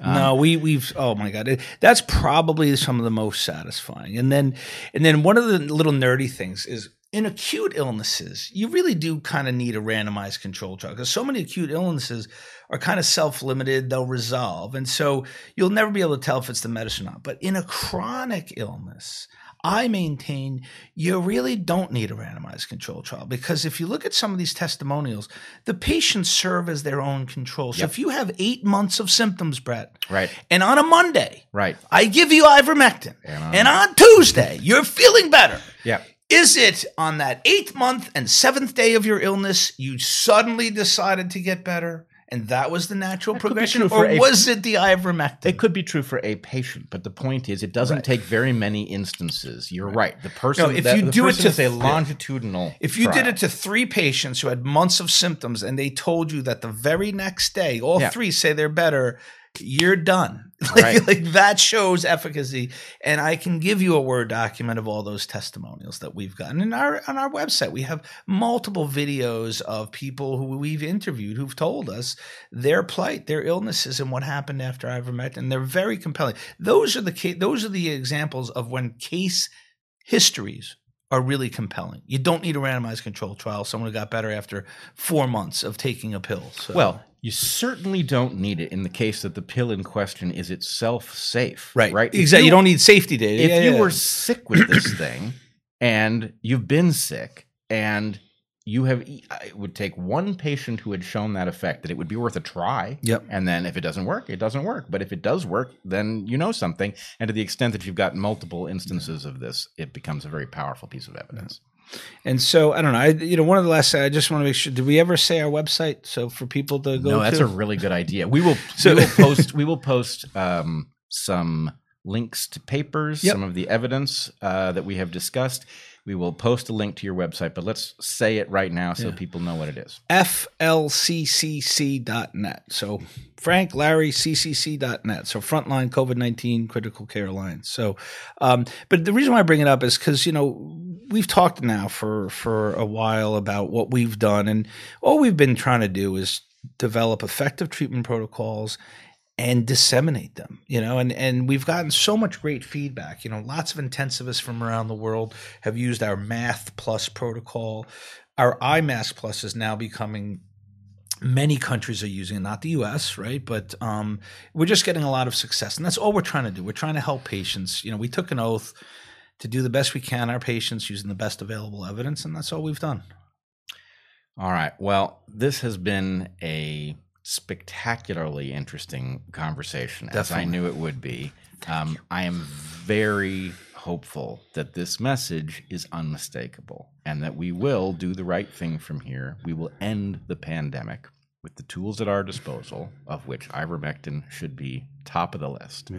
And that then we can go about figuring out how we got into this mess, how we botched it, and then what it was that actually brought us to our senses, and we can augment all of the things that worked I, going forward. I, I, just I would like what you just said. I thank you for helping us. I think this is such a hopeful development, if we can get this out and recognized, it's going to help so many people, so many people.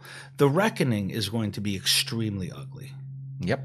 When when this history and this this story is told accurately, um, it's it's going to be very unpleasant. Very, very unpleasant. But I also think that that means that we need to think about how we get to that reckoning because the most important thing is this never happens Doesn't again. happen again. When something does happen, we get on our game quickly. We do it well. We do not allow politics or Yeah. financial concerns to interfere with our delivery of best medicine available. And you know, whatever that means, it means.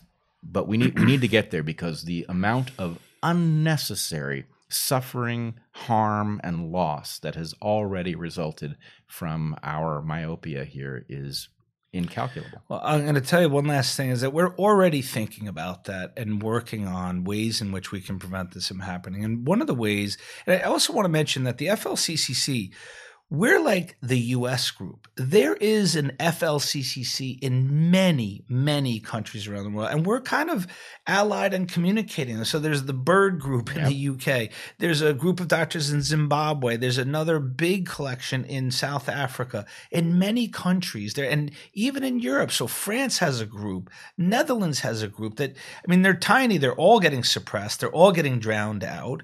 Um, but a lot of us have thought like we hope that with the credibility that I trust will gain if the reckoning occurs and it's accurate, that our credibility, not only as our group, but in this constellation of groups around the world, we kind of want to form like an independent W. And when I say independent, Mhm. no, uh, no uh, interests, no, Yeah. you know, uh, small dollar donations, One no, obligated yeah, to humanity. Exactly. You can't take anything more than hundred dollars from any, you know, something like that Yep. and and where we can really give independent opinions and we can look at repurposed drugs the little guys that have no money behind them that we know have many different uses. So so we hope that that's one way in which we can avert this disaster. Oh, but we need the credibility. You know people have to know that when the FLCCC says something it should be listened to. Well, let me tell you something. Um, there is a nasty pattern when we talk about um, no matter how cynical you are, you're still naive. One of the nasty things that uh, is evident if you look at other cases of whistleblowing and Yeah. uh, and things like that is that there is a terrible tendency not to vindicate those who were right.